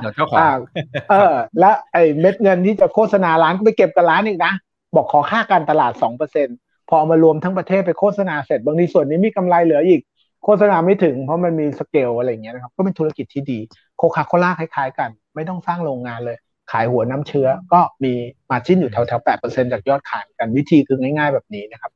เต่าบินเนี่ยอ่าไอธุรกิจตู้กาแฟเนี่ยคล้าย ๆ กัน เข้าใจว่าช่วงแรกเขาวางเองบ้าง แต่ว่าที่เหลือก็คือขายให้กับผู้คนไปเขาเรียกไปไปวางตู้ไปรับความเสี่ยงใช่ไหมครับ แล้วก็อาจจะ มาซื้อวัตถุดิบเองไปเติมบ้าง หรืออะไรก็แล้วแต่แล้วก็ชาร์จชาร์จนู่นชาร์จนี่ไปนะครับ จริง ๆแล้วเนี่ยมันเป็นโมเดลที่ดีไหมมันก็ต้องไปตอบว่ามันแตกต่างไหมโมเดลธุรกิจพวกนี้มันจะต้องมาด้วยความแตกต่างก่อน ถ้ามันแตกต่างจนชัดเจนว่าโอ้โหเป็นเรื่องใหม่ที่ทุกคนต้องการยอมรับ มันเป็นเรื่องที่ขาดหายมานานอย่างเช่นแมคโดนัลล์เนี่ยที่เมื่อกี้เรายกตัวอย่างเนี่ยมันเป็นเรื่องใหม่นะ ตอนนี้เราบอกมันไม่ใหม่หรอกแมคโดนัลล์สมัยก่อนเราสั่งข้าวกิน ที่อเมริกาเนี่ยตอนก่อนมีแมคโดนัลล์มันใช้เวลาแบบครึ่งชั่วโมงหรือชั่วโมงหนึ่งในการรอข้าวครึ่งชั่วโมงแล้วกัน แต่พอสั่งแมคโดนัลล์นาทีสองนาทีได้เนี่ย สมัยนั้นมันเป็นเรื่องใหม่มาก มันเป็นเรื่องเฮ้ยดีว่ะ better faster cheaper อะไรก็แล้วแต่นะครับ ที่ตอบรับทำให้คนจะมาอ่าไอส่วนของโค้กก็เป็นรสชาติใหม่ที่คนไม่เคยกินอะไรประมาณนี้ เต่าบินเนี่ยจริงขายเรื่องเดิม แต่ขายให้สะดวกขึ้นถูกไหมฮะ คือหมายถึงว่าอ่าขายยี่บสี่ชั่วโมง ไปขายในจุดที่รับหูรับตาหน่อยหนึ่งก็ได้ แล้วก็มีนวัตกรรมที่ทันสมัย แต่เรื่องรสชาติเนี่ยยังเป็นคีย์ของเขาเรียกเป็นคำถามแล้วกัน ผมก็ตอบแทนไม่ได้ ผู้บริหารก็ว่าอร่อยกว่าสตาร์บัคอร่อยกว่าอเมซอนหรืออะไรก็แล้วแต่ก็อันนี้แล้วแต่เทสแล้วแต่ความความชอบนะครับ จะไปกินไหลย่อยได้ไหม ผมคิดว่ายาก เพราะว่าบ้านเราเนี่ยตู้ทั้งกดน้ำเนี่ย หรือว่าตู้กาแฟเนี่ย มันรายย่อยเขาทาราคาค่อนข้างถูกนะคุณอิด แล้วทุกคนก็มีเขาเรียกความสัมพันธ์ที่ดีกับลูกค้า ถ้าคุณอีกเคยไปเดินตามตึกออฟฟิศนะร้านกาแฟบางร้านนี่มันเรียกชื่อถูกหมดนะ วันนี้กินอะไรกินนู่นหรือเปล่ากินนี่หรือเปล่า แล้วคนไทยเนี่ยโอ้มันมีมันมีศิลปะในการทำทำอาหารที่ละเมียดอะนี่เป็นเรื่องใหญ่นะ เพราะเมืองนอกตามมาก็ตามเราไม่ค่อยทัน บางทีมันเหมือนมันต้องมีวิถีสโลไลฟ์ใส่นมแบบนี้ใส่นู่นแบบนี้ชงสิบถ้วยไม่เหมือนกัน แต่คนกินชอบนะ แต่ถ้าเกิดมาเป็นแบบ กาแฟที่มันเป็น character แบบชัดเจนเนี่ยอ่าเราต้องไปดูว่าเขาซื้อเพราะอร่อย ถ้าเขาซื้อเพราะอะไรผมว่าไปได้ไกล แต่ถ้าเขาซื้อเพราะสะดวกเนี่ย ส่วนตัวผมคิดว่ามันจะโตได้แค่ระดับหนึ่ง ตอนนี้มันอยู่สองพันตู้ใช่ไหมครับ แต่ valuation เขาให้ไปเยอะมากนะต้องไปลองเทียบดูนะครับ เราต้อง valuation เนี่ยต้องไปเดาให้ได้ว่าเขามองว่ามันไปถึงเท่าไหร่ แต่เมืองไทยเนี่ยผมว่าผู้ประกอบการขายกาแฟข้างทางเนี่ย ค่อนข้างแข็งแรง ค่อนข้างแข็งแรง คือมันมีความวาไรตี้ มันมีรสชาติที่สดใหม่กว่า แล้วก็ราคาดีนะครับ15บาทก็มี คือมันมันยังมี buffer เรื่องราคาที่ถูก หรือตู้กดหยอดเหรียญที่ไปแข่งกับเซเว่นเนี่ย ญี่ปุ่นเราบอกโอ้โหมีหลายล้านตู้เลย ถูกไหมฮะ คือแบบใครๆก็นิยมทุกคนก็ชอบหยอดคำถามคือเราเข้าไปในร้านสะดวกซื้อญี่ปุ่นอะ เราเคยสังเกตไหมว่า ราคามันแพงกว่าร้านข้างนอกเยอะเซเว่นอีเลเว่นญี่ปุ่นเขาบวกราคาแพงแต่ของบ้านเราเนี่ย ถ้าคุณอีกไปเดินคุณจะรู้ว่าโอ้โหไอ้ร้านสะดวกซื้อมันขายถูกข้างนอกอีกคือดีกว่าอีกอะไรเงี้ยเพราะนั้นการการการพวกนี้เวลามันคอมคอมเพลกันแล้วแล้วลูกค้าจะตัดสินใจไปทางทิศทางไหนเนี่ย ผมว่ามันคงไม่ถึงขั้นกินรวบ แต่มีตลาดของเขาอยู่ มีตลาดว่า อยู่ใต้คอนโดหาร้านกาแฟก็ยาก แต่ผมอยากกินกาแฟตอนเช้า ผมก็จะหยอดเขามันก็จะมีสเกลโตได้ระดับหนึ่ง ขึ้นอยู่ว่าเราต้องไปหาให้เจอว่า ตัวเลขที่เขาตั้งตู้ได้ทั้งหมดอะ จริงมันควรจะเป็นกี่ตู้กันแน่เราต้องลองไปทำการบ้านดูนะครับ ตอนนี้มันสองพันนิดๆถ้ามันไปหมื่นตู้สองหมื่นตู้สามหมื่นตู้หรือสี่หมื่นตู้ หรือหรือหรือเยอะจริง ๆ เนี่ย valuation มันก็จะมันก็จะแวรี่ไปตามตามจำนวนตู้ อืมอืมครับ โอ้เป็นเอ่อเรียนรู้วิธีคิดไปด้วยนะครับอ่าเพราะหลายคนอาจจะมองมองภาพบวกนะครับ พอฟังเป้าหมายโอ้นู่นนี่นั่นแล้วอาจจะตาลูกวาว แต่จะลืมเรื่องของตัวส่วนประกอบเหล่านี้ไปแล้วก็บรรดาคู่แข่งด้วยนะครับ อืมเดี๋ยวขอดูหน่อยนะครับ อืมท่านนี้นะครับเอ่อคุณมูเอกบอกว่าพี่มี่มองกลุ่มท่องเที่ยวอย่างไรบ้าง นะครับหลาย ๆ ตัวนี่กลับมาได้ค่อนข้างจะสวยงาม และสถานการณ์เงิน ถือว่าแข็งแรงกว่าในช่วงที่เจอโควิดเขามีการปรับโครงสร้างเยอะเหมือนกันนะครับพี่มี่แล้วถ้าเราไปท่องเที่ยวตามที่ต่าง ๆ ตอนนี้เราเห็นพี่อินเดียมาเนี่ยเยอะเหมือนกันนะ อันนี้ชดเชยได้เลยไหมครับ ทั้งในมุมของกำลังซื้อหรือจำนวนมีศักยภาพ ที่ต่อให้พี่จีนสมมุตินะครับ สมมุติว่ายังไม่มา อันนี้พอที่จะเป็นตัวเลือกที่จะชดเชยได้ขนาดนั้นหรือเปล่า หรือยังไงก็ต้องรอพี่จีน ก็จริงๆเนี่ยกลุ่มท่องเที่ยวต้องบอกก่อนนะครับ ว่าเขาเก่งกันทุกๆรายเลย งบการเงินรอบนี้ที่ออกมาเราเห็นเลยว่าเอ่อเลฟพาอยู่ที่ประมาณสักหกสิบเปอร์เซ็นของเดิมมั้งออคูเพนซียังห้าสิบหกสิบเปอร์เซ็นของเดิม แต่ทุกคนคือแบบเออเริ่มจะเบรก เริ่มจะแบบมีกำไร เริ่มจะทำได้ดีอะคือทำได้ดีกว่าที่คิดเยอะนะครับอ่าอันนี้ต้องบอกก่อนว่ามันเป็นการปรับโครงสร้างต้นทุนไปแล้วดีมากดีมาก ถ้าเมื่อไหร่เลฟพากลับมาเท่าเดิมนะครับเลฟพาคือเขาเรียกว่าเอ่อราคาค่าห้องรายได้ รายได้ค่าห้องเอ่อ available per room room rate นะครับ ถ้ากลับมาเท่าเดิม ถ้า occupancy กลับมาเท่าเดิมเนี่ยโหเราจะเห็นภาพกำไรแบบดีกว่าเดิมเยอะ อันนี้คือภาพฝั่งผู้ประกอบการไทยก่อนที่เก่งมาก เป็นลดต้นทุนตัดสิ่งที่ไม่ควรตัดอาจจะก่อนโควิด ไม่รู้ว่าตัดได้ เช่นพนักงานห้องจัดเลี้ยงเคยมีเจ็ดคน ไม่รู้ว่ามันมีน้อยกว่าเจ็ดคนได้ พอเกิดโควิดเฮ้ยมันมีสี่คนได้เว้ยเพิ่งรู้ เพิ่งรู้ต้นทุนต่างๆ มันก็เลยเปลี่ยนไปนะครับ อันนี้คือภาพเล็กเนี่ยดี ภาพภาพแบบภาพโครงสร้างภาพต้นทุน ภาพใหญ่เนี่ย ผมกลับมองว่ารอบนี้ดี หลังจากนี้ไปเนี่ย มันจะเห็นภาพดีขึ้นเรื่อยๆนะครับ ผมคิดว่าการเกิดขึ้นของโควิด เนี่ยเป็นผลบวกต่อการท่องเที่ยวไทย หลังจาก post covid เนี่ยมันเป็นผลบวกต่อการท่องเที่ยวไทย เพราะผมยังเชื่อว่าต่อไปจะมีคนรับแวดระวังเรื่องของโรคติดต่อเยอะขึ้น ถูกไหมฮะคือระวังเรื่องโรคติดต่อเยอะขึ้น แล้วถ้าเรากรุงเทพเป็นใจกลางแล้วเราลากไปสักร้อยตารางกิโลเมตร เนี่ย จริง ๆ แล้วคนมากกว่าครึ่งโลกเนี่ยอยู่แถวนี้คุณดินึกออกไหมครับ จีนนี่ก็พันกว่าล้านคน อินเดียก็พันกว่าล้านคนเซาท์อีสเอเชียก็หกร้อยเจ็ดร้อยล้านคนใช่ไหมฮะญี่ปุ่นอีกร้อยกว่าล้านคนคือพูดง่ายๆแถวเนี้ยพอเกิดโควิด พอหลังโควิด แล้วใครจะอยากบินไกลๆ ค่าใช้จ่ายเยอะๆ มันก็น้อยลง เพราะเงินเฟ้ออ่าเขาเรียกไง เงินเฟ้อก็ ก็เยอะเศรษฐกิจก็ไม่ดี ทุกอย่างก็รู้สึกต้องมีการปรับเปลี่ยนนะครับ ผมก็เชื่อว่าเป้าหมายที่คนจะมาเที่ยวเมืองไทยเนี่ยมันจะเยอะขึ้นง่ายขึ้น คนจะอยากมาเที่ยวอะไรที่แบบเอาตรงนี้แหละ ใกล้ๆ ไปยุโรปจะดีเหรอ มันก็มีภาพหลายอย่างที่เปลี่ยนแปลงไปหรือแม้แต่เรื่องของคุณนันซี่โพโลซี่ใช่ไหมครับ มาเยือนไต้หวันผมเห็นว่าคนจีนก็ไม่พอใจกันเยอะครับ การการจะการจะไปลงทุนในอเมริกาเนี่ย ผมเชื่อว่ายาก การจะไปส่งลูกไปเรียนหนังสือ การจะไปท่องเที่ยวเนี่ยจะลดน้อยลงเยอะนึกออกไหมครับ ลงทุนนี้เราเห็น CATL ที่บอกจะลงทุนห้าพันล้านห้าพันล้านเหรียญมันก็ถอยทับกัน ทุกคนก็เริ่มเปลี่ยนใจ เพราะรู้สึกเฮ้ยไม่แน่ใจละ เดี๋ยวไปเปิดเปิดอยู่สองวันมันบอกปิดโรงงานจะยึด สมมุติสมมุติเฉยๆบอกเฮ้ยเป็นโรงงานจีนไม่ได้ อะไรประมาณเงี้ย พวกเนี้ยถ้าเราเปิดรับดีๆ เราทำดีๆ เนี่ยโอ้มีคนอยากมาเที่ยวเราเยอะ คนจีนเนี่ย เราบอกว่าอ่า เรื่องเปิดประเทศเนี่ยสุดท้ายต้องเปิดคุณอีก แต่เร็วช้าเราไม่รู้ แต่ตอนจบเนี่ย ปีหน้าคงเห็นการเปิดขึ้นมานะครับ แล้วก็ค่าครองชีพที่สูงเนี่ย ถามว่าเขายังมีกำลังซื้อจะมาเที่ยวไหมเนี่ยสิบปีที่ผ่านมาคนจีนรวยขึ้นสักหกเจ็ดเท่านะการมาเที่ยวหรือค่าใช้จ่ายท่องเที่ยวในมุมมองคนจีนสำหรับมาประเทศไทยนะชิวๆนะคุณอีก มันเหมือนมันเหมือนยังไงเดียเหมือนคนไทยไปเที่ยวหัวหินอะไรอย่างเงี้ย ไม่ได้แพงแล้วกันเออเขารู้สึกว่า โรงแรมห้าดาวเราก็ถูกมาพักผ่อนสองสาวันเนี่ย บินมาคืนวันศุกร์กับวันอาทิตย์เนี่ย มันจะมีเทรนที่เป็นอะไรอย่างเงี้ยเยอะขึ้น ผมเลยคิดว่า ยังไงก็ยังเชื่อว่าท่องเที่ยวไทยภาพชัดนะแต่ valuation เนี่ยมันยากเพราะว่าเราเห็นเขาก็เห็น ทุกคนก็เห็นหุ้นมันก็ลอยขึ้นมา บางทีเนี่ย มันอาจจะเขาเรียกไง อาจจะเป็นเรื่องที่ดีธุรกิจมันดีสตอรี่ดีหมด แต่ผลตอบแทนเราอาจจะไม่ดี เพราะว่าเราเห็นช้าไปหน่อย ทุกคนก็เห็นมาหมดแล้ว ก็ต้องไปเลือกหานิดนึงครับว่าใครจะทำได้ดีกว่าคาด หรือตัวเลขไหนมันจะมาได้ดีกว่าดีกว่าที่คาด แต่ถ้าเป็นผมเนี่ยผมอาจจะไม่ค่อย ไม่ค่อยสนใจกลุ่มนี้เท่าไหร่ แต่สนใจในเชิงภาพใหญ่ว่า ถ้านักท่องเที่ยวมาเยอะๆเนี่ยมันน่าจะฉุดไอตัวเศรษฐกิจภาพรวมของไทยเนี่ยให้ดีกว่าคาดได้ครับผม อืมครับ โอเค ขอบคุณมากนะครับ คุณนรุพลนะครับ บอกว่าปกติพี่มี่ให้เวลาผลประกอบการเนี่ย เวลาที่สมมติว่ามันออกมาต่ำกว่าคาด สมมติ Q2 เนี่ยเขาสมมติเลย Q2 ต่ำกว่าคาด อีกครึ่งปีมีแนวโน้มต่ำกว่าที่เราคาดที่เราประเมินไว้เดิมเนี่ยทั้งปีนะครับปกติลดพอร์ตเลยไหมสมมติเห็นปั๊บว่าเฮ้ยมันไม่ดีละไปก่อนเลยไหมฮะ หรือหรือยังรอทนยังให้โอกาสเขาอยู่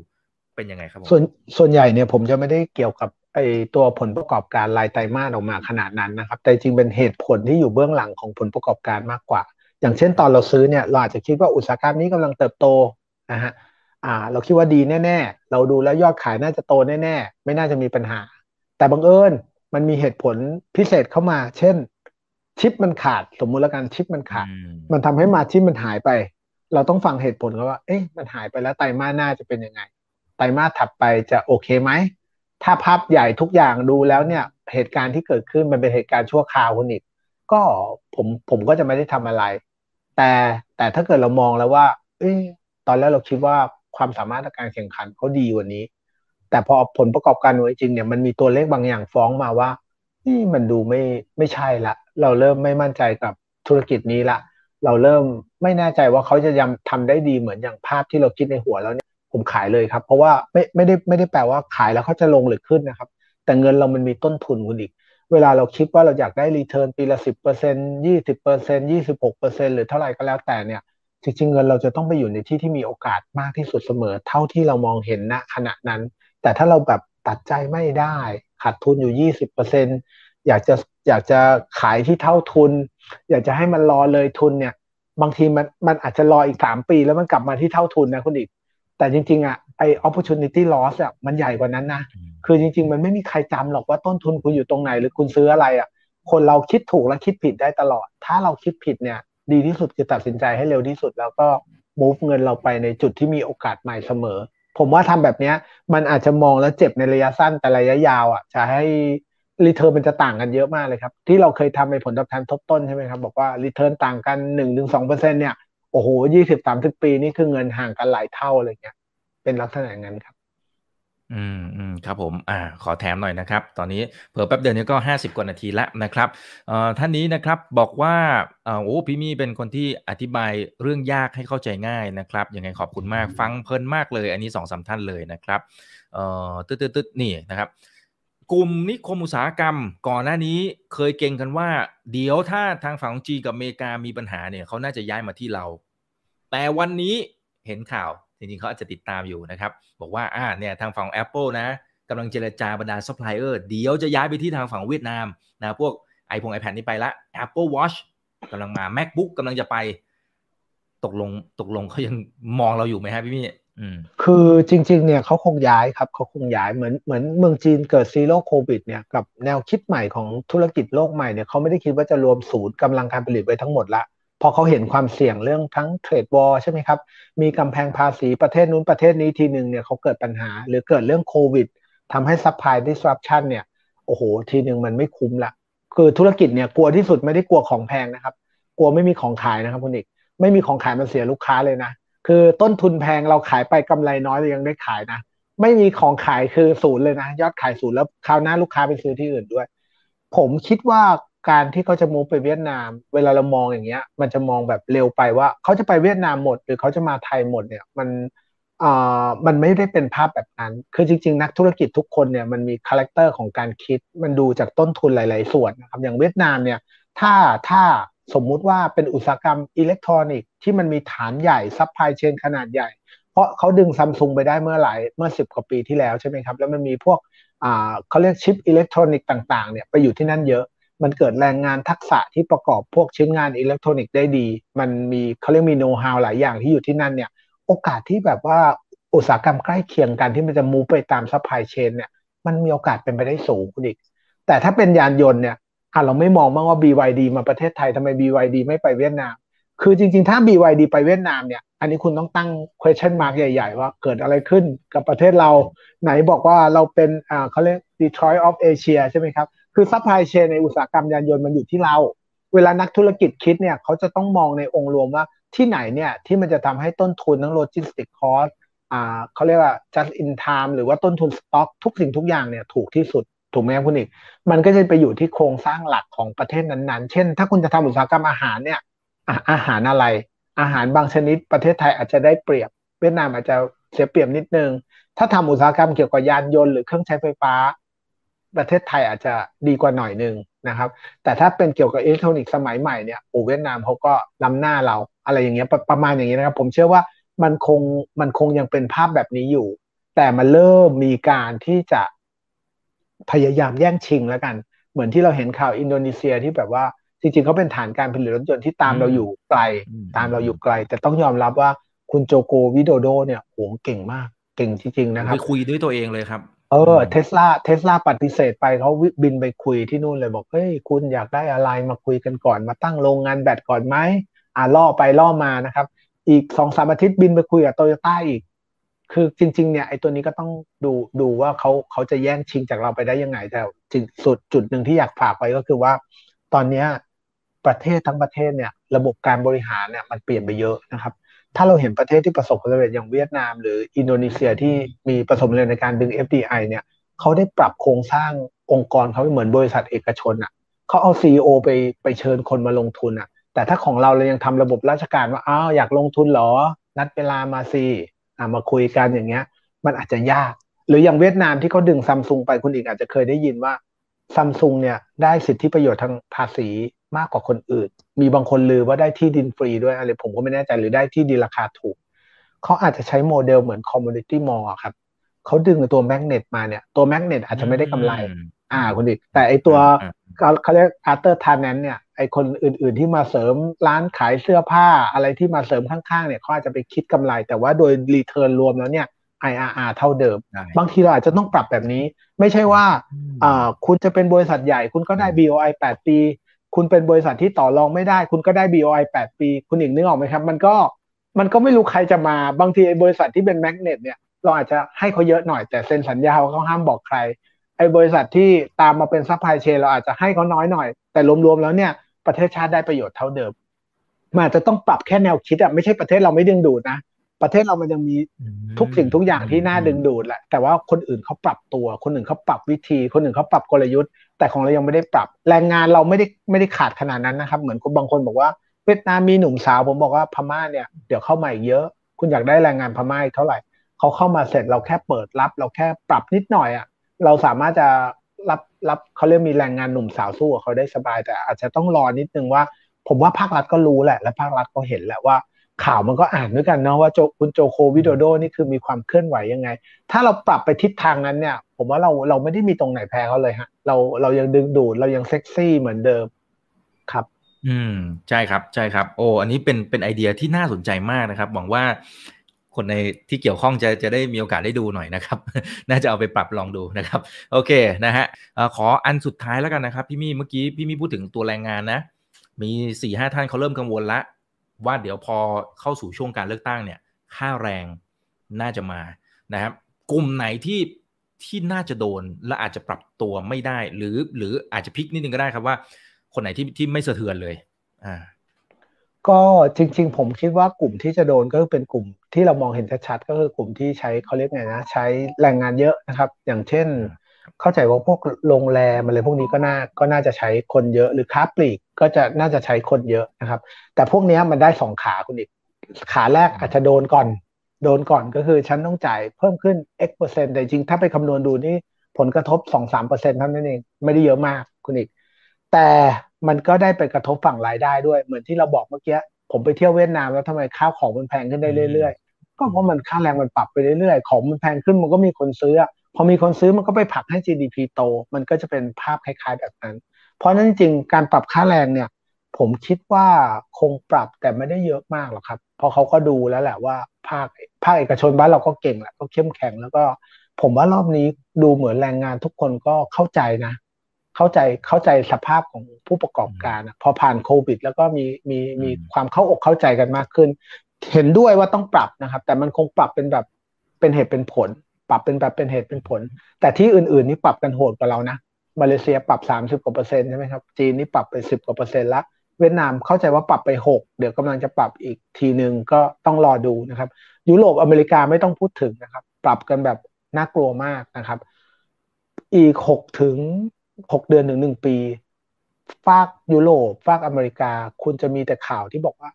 เฮ้ย เกิดสหภาพแรงงาน นัดกันหยุดประท้วง ไม่เดินท่าเรือ ไม่เดินรถไฟมา เดี๋ยวคุณรอดูนะ เพราะว่าสหภาพแรงงานฝั่งนู้นน่ะดุเดือดมากนะครับ เมืองไทยผมว่าคุยกันง่ายนะครับ ผมตั้งแต่เกิดมาสี่สิบกว่าปี ผมก็ไม่เคยเห็นนะ ผมจำได้ตอนเด็กๆ มีครั้งหนึ่งเขามาขอขึ้นค่าแรงหนึ่งร้อยบาท จากร้อยห้าสิบเป็นสองร้อยห้าสิบหรืออะไรประมาณเนี้ย อ่า ชุมนุมกันที่ทำเนียบ รัฐบาลนะครับ มีคนมาประกาศแล้วขึ้นให้หกบาทเลยยังไงเนี่ยครับผมจำไม่ได้แต่ขึ้นให้นิดเดียวขอร้อยหนึ่งขึ้นหกบาทกลับบ้านหมดเลยนะครับ คือคนไทยเป็นคนที่แบบเฮ้ยปณีประนอมได้ล้วเอาประสบชัยชนะล้วจะนิดจะหน่อยก็ได้นะครับ เพราะนั้นจริงการขึ้นค่าแรงเนี่ย ผมมองเป็นบวกแล้วกัน ผมมองเป็นว่าไม่บวกไม่ลบ มันอาจจะมันอาจจะจำเป็นต้องขึ้นบ้าง เพราะว่าค่าครองชีพทุกคนมันก็ลำบากนะก็เข้าใจได้ว่าว่ามีโอกาสที่จะขึ้นบ้าง แต่การจะขึ้นแบบโอ้โหบ้าบ้าบอแบบให้เอกชนเป็นคนรับทั้งหมดเนี่ย ผมว่ามันมันเออ มันไม่ไหวแล้วตอนนี้เขารู้แล้วแหละ แล้วผมผมผมก็เชื่อว่ามันจะเป็นเหตุเป็นผลอย่างนั้นนะครับ แล้วก็ประเทศอื่นขึ้นเยอะกว่าเราเพราะนั้นเนี่ยไม่ได้ไม่ได้เป็นปัญหาดีไม่ดีเนี่ย รอบนี้ไอ้ประเทศอื่นที่ขึ้นอะ มันอาจจะเสียออเดอร์ของเขาเรียกยอดส่งออกมาให้เราก็ได้ อย่าลืมนะครับว่า GDP เวลาเราคุยกันคือ C บวก I บวก G บวก X ลบ M ใช่ไหมครับ แต่ถ้าเราเบรกดาวน์จริงๆอะไอ้ตัวที่สำคัญที่สุดมันคือ C กับ X ลบ M C C ก็คือ consumption X ลบ M ก็คือยอดเกินดุลการค้าหรือขาดดุลการค้า อันนี้คือรายได้ อันนี้คือรายได้ ถูกไหมครับไอไอก็คือลงทุนลงทุนนี่ยังต้องไปลุ้นว่ามีรายได้หรือเปล่า ตัวไอนี่ไม่ค่อยห่วง ภาคเอกชนลงทุนเขาคิดมาดี ไอตัว G เนี่ยเวลาลงทุนเนี่ยไม่แน่ใจเขาคิดดีหรือเปล่า ซึ่งถ้าเขาเขาเขาทำดีแล้วมันไปก่อให้เกิด C ไปก่อให้เกิด x ลบ m มันก็จะทำให้เศรษฐกิจดีไปเรื่อยๆ แต่ถ้า g ลงไปปุ๊บ แล้วมันก็ไม่มีอะไรเกิดขึ้นอะคุณอีกเนี่ยมันก็จะมันก็จะเป็นอะไรที่แบบรีเทิร์นติดลบอย่างสมมุติผมพูดง่ายๆว่าสมมติว่า government เขาจะลงทุนสนามบินอีกแห่งหนึ่งกับรถไฟความเร็วสูง เชื่อมเวียงจันทร์เข้ามาถึงกรุงเทพสมมุตินะครับ ใช้เงินเท่ากัน จริง ๆ มันให้ return คนละเรื่องกัน เพราะนั้นเราต้องไปดูประสิทธิภาพการใช้เงินแต่เวลาเราโฟกัสเนี่ยให้โฟกัสที่ C กับ X ลบ M ผมเชื่อว่าการขึ้นค่าแรงเนี่ย เป็นผลบวกกับ C แล้วกัน เป็นผลบวกโดยรวมกับการบริโภคก็เลยก็เลยไม่ได้คิดว่ามันจะเป็นลบอะไรมาก ๆ แต่มันจะเป็น sentiment ที่เข้ามากดราคาหุ้นก็จะถือเป็นโอกาส ให้เราเก็บหุ้นที่เก่งที่ปรับต้นทุนได้ที่น่าสนใจอะไรอย่างเงี้ยครับ ครับครับอ่าโอเคครับ ขอบคุณมากนะครับ ขอบคุณมากเลยครับ ที่ที่วันนี้พี่มี่มาให้ความรู้ดีๆกับพวกเรานะครับ คุณกล้าบอกว่าพี่มี่วิเคราะห์เป็นระบบมาก ๆ คุณกิติบอกว่านิพพานเลยครับ พอฟังวันนี้นิพพานเลย จริงๆผมก็พยายามจะหาหาคำพูดเหมือนกันว่าเอ๊ะมันจะมีคำไหนที่อธิบายความรู้สึกตอนนี้ได้ ผมว่าคุณกิติเนี่ยพูด อันนี้น่าจะตรงใจคือฟังแล้วรู้สึกฟินนะครับรู้สึกฟินว่าเออเราเราได้ไอเดียที่จะไปต่อยอดไปทำกันบ้านต่อได้นะครับโอเค ฝากทิ้งท้ายหน่อยครับพี่มี่อาจจะทั้งในมุมของการให้กำลังใจสำหรับคนที่อาจจะท้อแท้นะแล้วก็หรืออาจจะให้บทเรียนอะไรต่างๆครับเชิญเลยครับพี่มี่ครับ ก็ต้องสู้นะครับ ตลาดตอนนี้ก็ต้องบอกจริง ๆ ว่ามันมีเหตุการณ์หลายอย่างที่แบบเกินกว่าคาดฝังคาดคาดหมายหรือคาดหวังนะครับ ผมชอบคำภาษาอังกฤษนะครับ ตอนนี้เพิ่งไปเรียนภาษาอังกฤษมามีครูภาษาอังกฤษเขาก็สอนภาษาอังกฤษผมว่าชอบบางคำที่รู้สึกว่ามันดีเดี๋ยวผมมาแชร์แล้วกันนะครับ เขาบอก as you wish is so is your will นะครับ as you will is so is your deed as your deed is so is your destiny นะครับ อะไรที่มันเป็นแรงปรารถนาเนี่ยมันก็ผลักดันไปให้เกิดเป็นความต้องการนะครับ ความต้องการผลักดันไปสู่การกระทำและการกระทำก็ไปสู่ชะตากรรม เพราะนั้นจริงเนี่ยเราต้องมุ่งมั่นอะต้องสร้างเป้าหมายที่เด่นชัดอะเหมือนหนังสือของไซมอนซินเนกที่บอก start with why อะเวลาที่เราเจอปัญหาเยอะๆ เราต้องกลับไปถามตัวเราเสมอว่าสิ่งที่เราทำอยู่เนี่ย เราไม่ได้เราไม่ได้ถามตัวเองว่าเราทำอะไร หรือทํำยังไงนะ ต้องไปถามว่าเราทำเพื่ออะไรกันแน่ เพราะตอนนี้เราต้องการพลังงานจากข้างในที่ลึกจริง ๆ ว่า โอ้โห เจอทั้งรัสเซียยูเครนไต้หวันเกาหลีเงินเฟ้อคือเจอเยอะมากเนี่ย ถ้าเราบอกเราทำเพื่อลูก